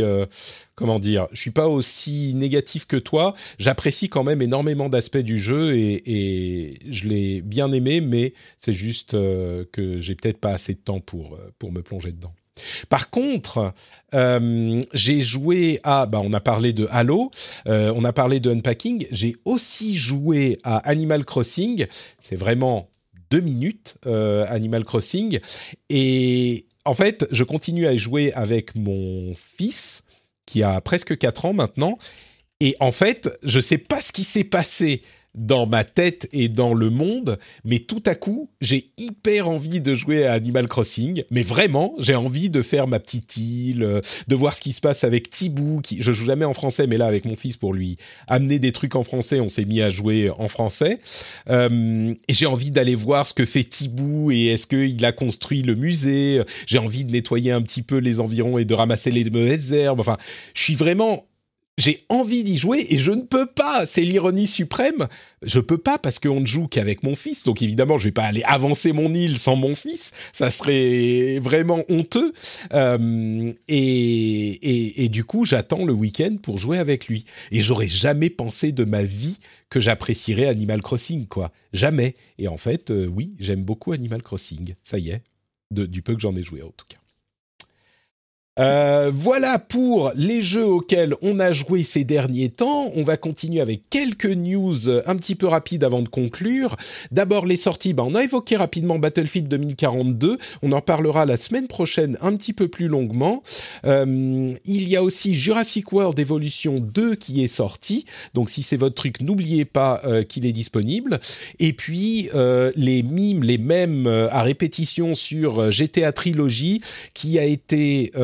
d'une part, on en parlait la semaine dernière, on nous disait que c'était un petit peu Crevette nous disait c'est un petit peu bricoli-bricola. Et clairement, il y a des soucis dans cette version avec des graphismes problématiques, des bugs qui étaient déjà présents dans le premier, mais qui sont encore plus présents aujourd'hui. Le jeu a été sorti du launcher de Rockstar.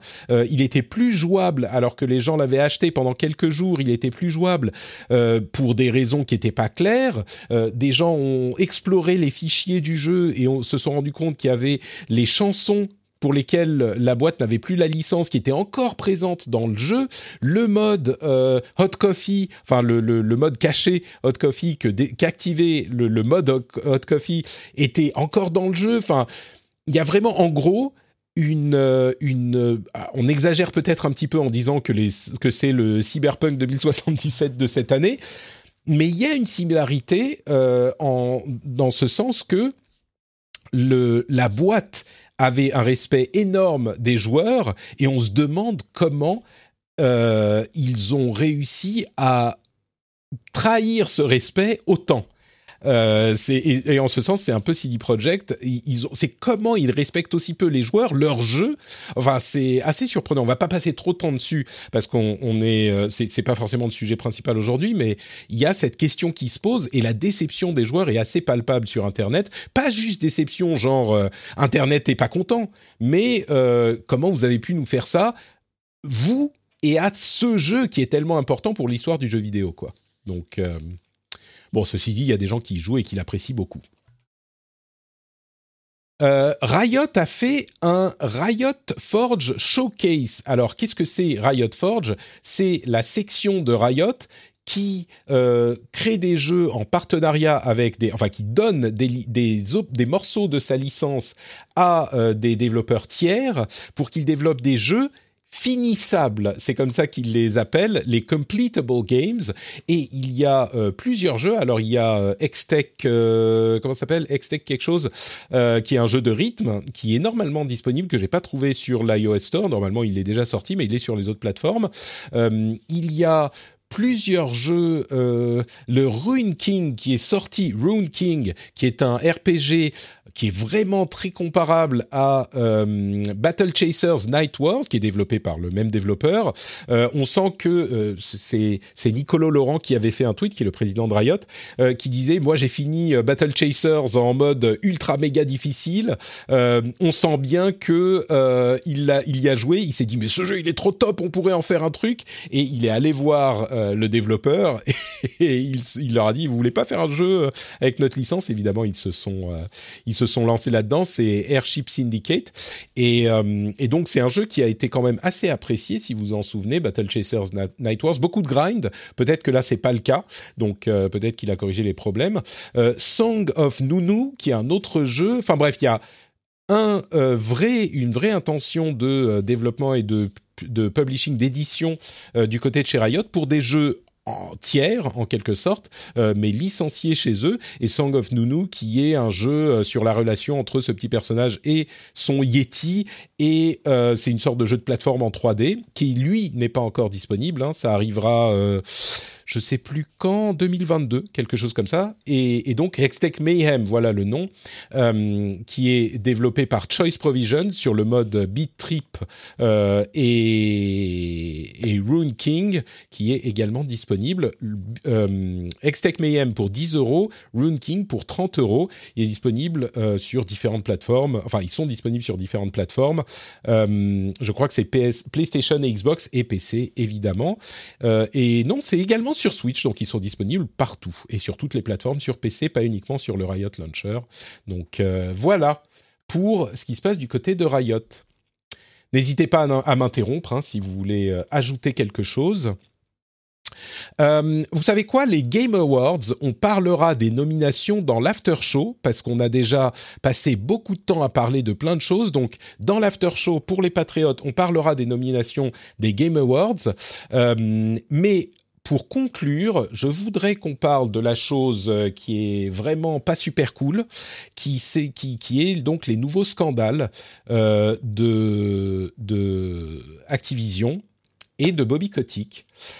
Et là, tout de suite, le ton change. On s'est réveillé il y a quelques jours avec un nouvel article de révélation du Wall Street Journal, cette fois-ci, qui parle de ce qui s'est passé depuis, on va dire, les 20 dernières années, du côté de chez Bobby Kotick, au niveau personnel, enfin professionnel, et au niveau de la société. Et en plus de ça, on a eu des informations sur le départ de Jen O'Neill de sa position de co-lead de Blizzard. Donc, je vais vous résumer un petit peu tout ça. En gros, c'est un petit peu morceau choisi et chacun est pire que l'autre. Donc, vraiment, moi, j'étais atterré, quoi. Je pensais qu'on avait touché le fond, mais on sent qu'il est encore possible de creuser. Pour parler de Bobby Kotick spécifiquement, il y a au niveau de la société en général le fait qu'il était au courant de problèmes de harcèlement et de problèmes graves de harcèlement et d'accusations de viol et ce genre de choses, et qu'il n'en a pas parlé, qu'il les a cachés au board, donc c'est des choses vraiment graves. Enfin, je veux dire, c'est évidemment grave, mais je veux dire, il en a son devoir légal est d'en parler et il ne l'a pas fait par rapport au board. En plus de toutes les implications évidentes sur lesquelles on va passer, il a par exemple eu des problèmes avec des gens dans la société, y compris une assistante à laquelle il a téléphoné. Il a laissé un message sur son répondeur pour lui dire « I can have you killed », je pourrais te faire tuer. Enfin, je veux dire, on n'en parle même pas dans les résumés de tous ces scandales de cet aspect précis, parce que c'est même pas le plus grave, mais vous vous rendez compte, c'est pas genre, il s'est énervé, il va dire « Ah, mais je vais te tuer, t'es trop chiant, t'es vraiment une connasse, machin ». Non, c'est genre, il appelle, il va dire « I'm gonna have you killed ». C'est invraisemblable, et c'est même pas les plus gros problèmes dont on entend parler. Comme je le disais, il était au courant des accusations, contrairement à ce qu'il a dit, il n'en a pas parlé au board, il y en a eu un certain nombre, il a protégé des gens de la même manière que de ceux dont on parlait pour Blizzard spécifiquement, dans le contexte de Activision et les sociétés qui font Call of Duty. On a également entendu parler de la démission de Jen O'Neill, qui est partie il y a quelque temps, et on a eu, selon cette enquête, la clarification de la raison de son départ. Pour ceux qui s'en souviennent pas, au milieu des scandales de cet été sur Blizzard, Jay Allen Brack, qui était le président de la boîte, est parti. Il a été remplacé par Jen O'Neill, une femme qui était présidente de Vicarious Vision, qui avait été absorbée par Blizzard quelques mois avant, et Mike Ibarra, un ancien de Xbox, qui était arrivé chez Blizzard 2 ans avant, je crois, 1 ou 2 ans avant. Et ils ont été nommés co-lead, ce qui ne veut pas dire grand-chose, mais ils ont été nommés co-lead de la boîte. Et quelques mois après ça, donc il y a 2 semaines, 3 semaines, on apprend que Jen O'Neill part. Elle va chez Women in Games avec une donation $1 million de Blizzard à Women in Games en disant « Bon, je pars, mais je suis sûr que le meilleur de l'avenir de Blizzard est devant eux. Donc voilà, je pars parce que j'ai d'autres opportunités, machin. » Bon, ça paraissait bizarre. Moi, je disais c'est une « what the fuckerie » totale, mais on ne savait pas pourquoi. Et bien là, il semblerait que, tenez-vous bien, au milieu du scandale sur le traitement des femmes et les problèmes de harcèlement, d'égalité au sein de la boîte, ils ont nommé Ibarra et Jen O'Neill co-lead en payant Jen moins que Ibarra. Ils ont payé la femme moins que le mec au même poste, au milieu de ce scandale. Alors après, ils avaient des postes différents avant et qu'ils étaient peut-être encore sur les mêmes contrats, peut-être, admettons, elle s'en est plainte à plusieurs reprises et ils n'ont pas fait les choses dans les temps pour la mettre sur le même contrat avec la même paye.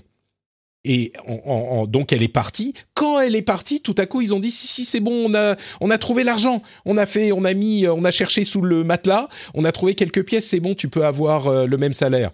Et évidemment elle a refusé, elle a confirmé sa démission et elle disait je n'ai pas foi en l'équipe des execs pour mener à bien les réformes nécessaires dans cette boîte.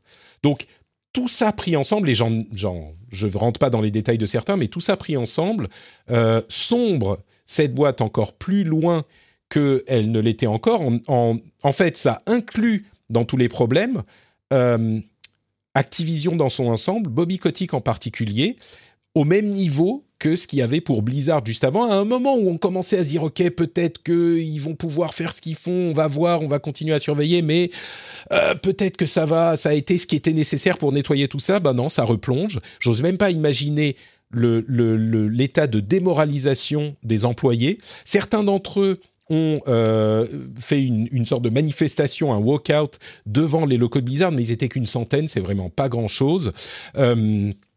Et un petit groupe d'investisseurs a demandé la tête de Bobby Kotick, mais c'est un groupe qui représente 1% des investisseurs.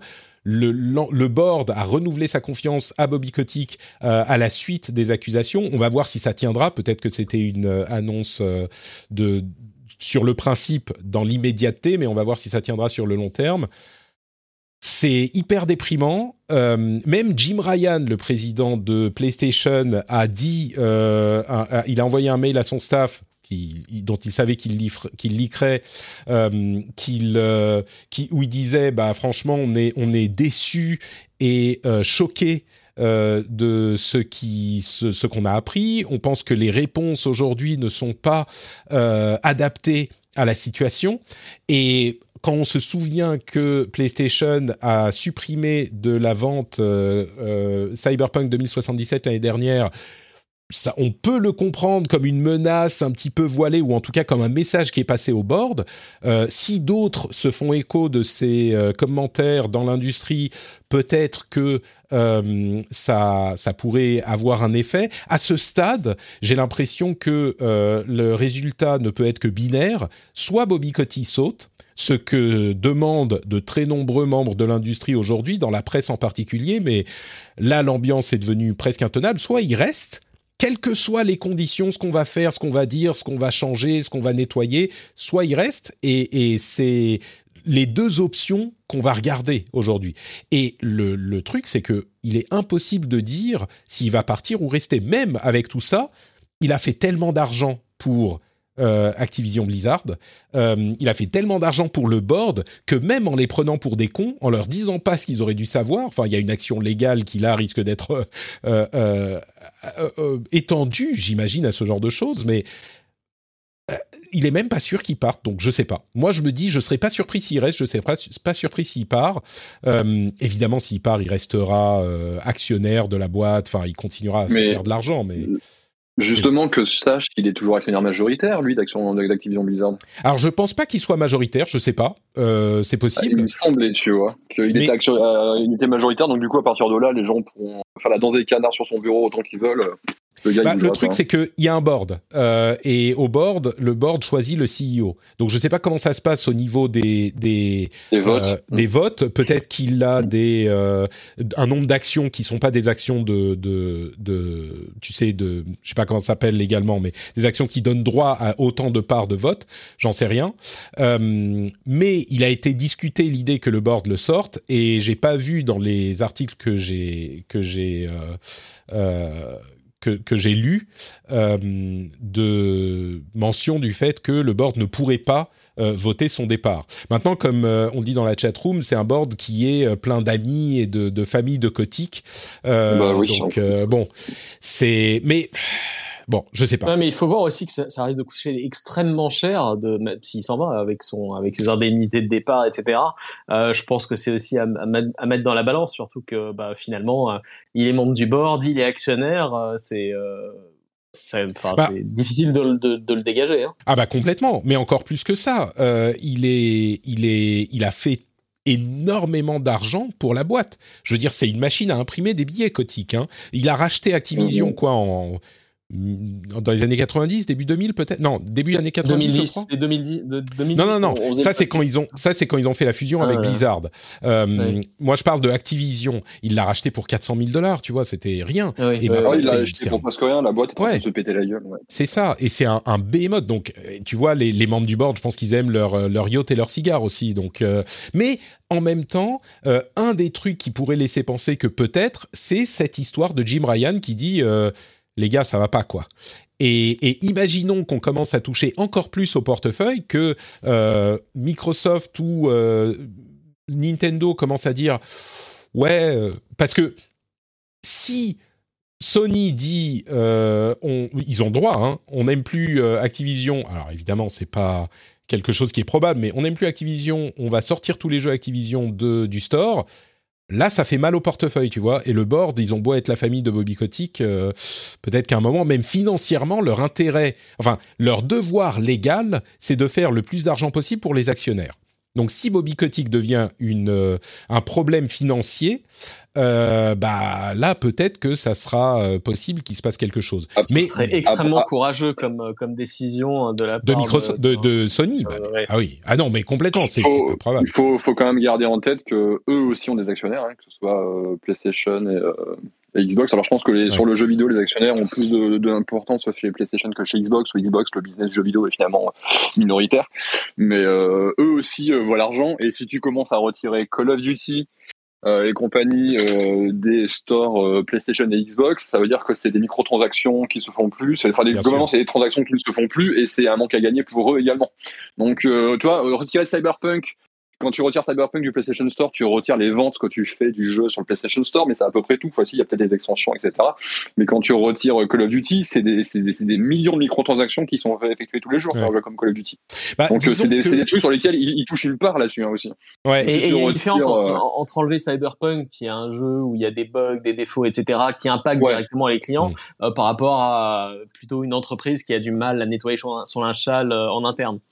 Non, et puis je pense que la réaction des joueurs serait différente aussi. Tu retires Cyberpunk, surtout qu'ils l'ont retiré après la sortie. Il y a plein de gens qui l'avaient déjà acheté, qui pouvaient déjà y jouer. Bon, là, c'est un peu le cas sur Call of Duty aussi, qui vient de sortir, mais il y a effectivement cette histoire de microtransactions qui pourrait supprimer juste le jeu de base pour faire un truc symbolique et laisser les microtransactions en vente, enfin les objets de jeu en vente.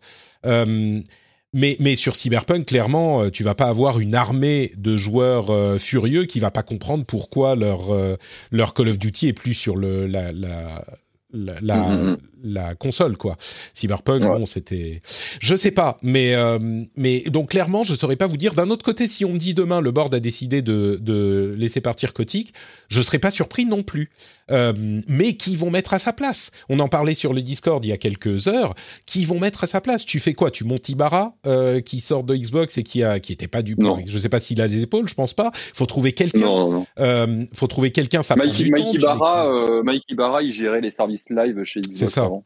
C'est ça, et déjà le fait qu'il... C'est quelqu'un qui est très talentueux, mais c'est pas du tout... pour remplacer Kotick, il faut un businessman, en fait. Exactement. Un businesswoman, à mon avis. Businesswoman, fort que t'envoies, plutôt que de mettre un... Ibarra, le fait qu'il soit à la tête de Blizzard aujourd'hui, c'est un concours de circonstances. Lui, il n'aurait jamais imaginé se retrouver dans cette position, je pense, hein, je crois. Mais même, on dit businessman ou woman, qui tu vas aller chercher? C'est hyper compliqué, ça prend des mois de trouver quelqu'un qui est un bon fit pour ta boîte. Je sais pas. Mais ce qui est sûr, c'est que ça laisse je crois que c'est Thomas qui disait... Ah oui, un truc que j'ai pas dit. Kassim dit Frances Townsend pourrait prendre la tête. C'est celle qui avait fait la déclaration à l'origine, qui était complètement lunaire, vous vous souvenez, où disait c'est n'importe quoi, on a que des gens super cool chez Blizzard, moi qui travaille chez Blizzard depuis 4 mois, je n'ai eu que des bonnes expériences. Enfin bon, c'était cette déclaration vraiment hallucinante. Il se trouve que c'est Kotick qui l'avait écrite. C'est lui qui l'avait écrite, il avait mis le nom de Townsend dessus, et il a dit ensuite « Ah, lui, avec son nom, c'était une déclaration qui n'avait pas lieu d'être, c'était tone deaf, c'était pas adapté, machin, en faisant passer Townsend... » Enfin, je suis pas particulièrement amoureux de Townsend, hein, c'est Townsend, pour toutes les raisons que tout le monde connaît, mais enfin, c'est... Bref, je sais pas. Les prochains jours vont être épicés, parce que là il se passe pas une journée sans qu'il y ait au moins 3 ou 4 trucs qui sortent, donc ça va être moi je l'ai déjà dit, mais je vais le redire, mais je peux pas m'empêcher d'être vraiment désolé pour forcément déjà pour les victimes, hein, évidemment, mais aussi pour tous les gens qui sont pas nécessairement des victimes parce qu'elles ont pas subi de harcèlement ou quoi que ce soit, mais qui parce qu'elles font partie de la boîte, en fait, du coup actuellement se font aussi chier dessus, alors qu'elles sont probablement des personnes qui n'ont rien fait et qui sont juste là pour bosser, faire du jeu vidéo tranquillement, et qui se retrouvent mêlées à tout ça. Enfin, il y a plein de gens qui souffrent de ces conneries-là. Enfin, en termes de gestion, c'est grave, quoi. J'espère vraiment qu'ils vont réussir à nettoyer ça le plus rapidement possible, que les fautifs seront mis à la porte ou qu'ils recevront ce qu'ils doivent recevoir, et que la boîte pourra partir sur des bases plus saines pour tout le monde, parce que mine de rien, là on rigole, Activision, machin, etc., mais ça reste quand même, dans le monde occidental, ça reste quand même le premier éditeur, tu vois. Donc il y a beaucoup de gens qui travaillent là-bas, donc bon. Mais tu sais, c'est même plus que des gens qui se font engueuler ou les gens sont déprimés, quoi. Moi, je suis évidemment, vous le savez, hein, relativement proche de cœur de cette boîte, enfin de Blizzard en particulier, et donc je connais un petit peu les gens, je les suis sur les réseaux sociaux. Ils en peuvent plus, ils sont déprimés, quoi. Tu vois, c'est un coup de massue sur la gueule après un autre, sans même parler des gens qui ont effectivement été harcelés, qui revivent leur traumatisme à répétition. Enfin, mais et en plus de ça, les gens qui veulent juste, tu vois, faire des jeux vidéo cool, des gens qui ont rejoint Blizzard avec des étoiles dans les yeux. Et là, ça n'arrête pas, quoi. Et ils sont, ils sont déprimés, ils sont tristes, vraiment juste tristes, tu vois. Et donc, comme je le disais, je sais plus où on en parlait, peut-être sur le Discord, mais Thomas disait, ils sombrent depuis un moment du côté de chez Blizzard. Si on parle des jeux, certains seront peut-être d'accord, mais là, depuis quelques mois, c'est du genre, si dans 3 mois on apprend que c'est eux qui ont causé le Covid et que tu vois, ça devient James Bondesque, quoi. Ouais, il y a le côté aussi où Activision, c'est dans le monde du jeu vidéo, Activision, c'est probablement la boîte la plus impopulaire parce que au-delà de la personnalité de Kotick. C'est l'éditeur de Call of Duty, avec qui est quoi. Hein, ouais. Mais tu sais, c'est l'éditeur de Call of Duty, donc forcément, ils sont responsables d'à peu près tous les maux du monde. C'est, toi, il y a cette vision-là, en tout cas, chez le public du jeu vidéo. Tu peux pas parler d'un jeu qui soit plus ou moins, enfin, lié plus de près ou de loin à Activision sans forcément que ça parte en saucisse, parce que c'est Activision, donc forcément. Toi, je me rappelle sur JVCom, lorsqu'on avait parlé de Sekiro au début pour la première fois et que du coup on disait que ça allait être édité par Activision, mais ça allait tout de suite, le jeu allait être pourri, il allait être rincé de microtransactions et ceci et cela, c'est la fin de From Software, ils sont alliés au diable, machin. Enfin, la boîte a vraiment une réputation assez terrible auprès des gamers et forcément lorsqu'il se passe ce genre de choses, il y a des gens qui trouvent aussi une certaine forme de plaisir et de satisfaction, moi de je le savais, ou c'est bien fait pour eux, ou je sais pas quoi, tu vois, c'est un peu déplacé. Tu sais, le pire, c'est que les jeux produits par Acti, il y en a plein qui sont super bien, tu vois, y compris Call of Duty, il y en a plein qui sont excellents. Enfin bon, bref, je pense qu'on a un petit peu fait le tour de ce sujet et des sujets de l'émission aujourd'hui. Ça, on a fait très très long, je suis désolé, mais il y avait beaucoup de choses à dire. Merci à Dany et Pauline et Pion, bien sûr, aussi, qui sont restés jusqu'au bout. Je sais que vous êtes occupés et que vous me donnez de votre temps généreusement. Donc, un grand merci. On va se quitter là-dessus. On va faire un petit after-show Patrick and Chill pour parler de quelques autres petits sujets et des annonces des nominations aux Game Awards. J'ai quelque chose à dire là-dessus. Mais avant ça... Merci Pauline. Est-ce que tu peux nous dire où on peut te retrouver sur Internet quand on veut avoir un petit peu plus de ton avis sur toutes les choses dont tu parles ? Eh bien, sur JV, tout simplement sous le pseudo Tiraxa ou sur Twitter, JV-8 Pauline. JV Pauline, on mettra le lien Twitter dans les notes de l'émission. Merci beaucoup. Dany, où es-tu sur Internet ? Allô ? Dany n'est nulle part sur Internet. Il n'est plus sur Internet. Épionne, Loïc, où es-tu sur Internet ? Mais moi, je ne suis plus nulle part, à part sur Twitter actuellement, @EpionneZilla. Voilà, je parle un petit peu de jeux vidéo. En ce moment, c'est beaucoup de Halo et de Forza, donc si vous êtes allergique aux grosses armures et aux grosses voitures, voilà, c'est pas l'endroit le plus fréquentable. Je parle de gros robots japonais aussi, donc voilà, on reste encore dans le métal, finalement. Super, tu reviendras nous parler de grosses armures à un moment, puisque tu as du temps en ce moment, c'est très bien. Dany, est-ce qu'on t'entend maintenant ? Oui, marche, là, on t'entend. C'est bizarre. Magnifique. Ok, très bien. Étrange. J'ai rien changé. Hein. C'est simple. Vous pouvez me retrouver sur Twitter avec le handle @notdany. Excellent choix de nom, NoteDany sur Twitter. Tous les liens Twitter vers tous les intervenants seront dans les notes de l'émission. Merci beaucoup encore à vous trois. Pour ma part, notepatrick.com pour tous les liens vers tout ce que je fais, y compris le Patreon, patreon.com/rdvjeux. Si vous appréciez l'émission, vous pouvez en devenir un soutien, une personne formidable pour le prix d'un maigre café et vous aurez des bonus incroyables. Je vous garantis que vous serez heureux de faire partie de la formidable famille des Patriotes. Et justement, pour les Patriotes, on part vers l'after show et pour tous les autres, on vous donne rendez-vous la semaine prochaine. Merci à tous et à très vite. Ciao, ciao.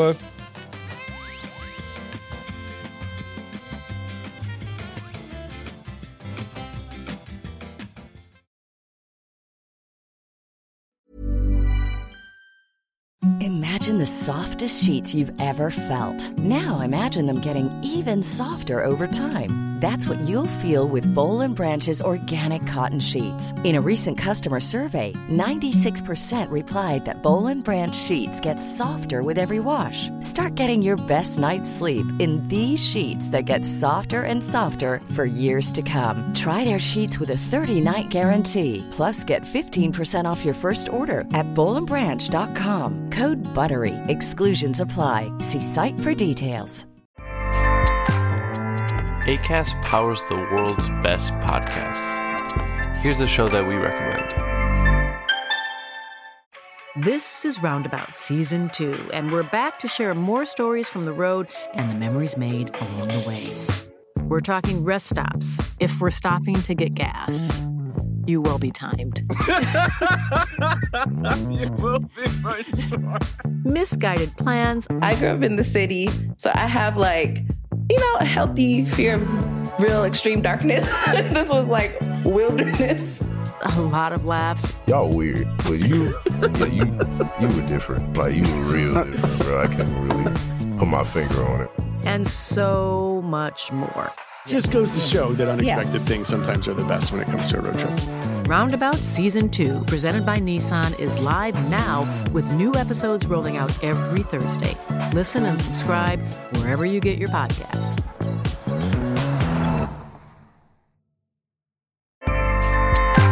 Acast helps creators launch, grow, and monetize their podcasts everywhere. Acast.com.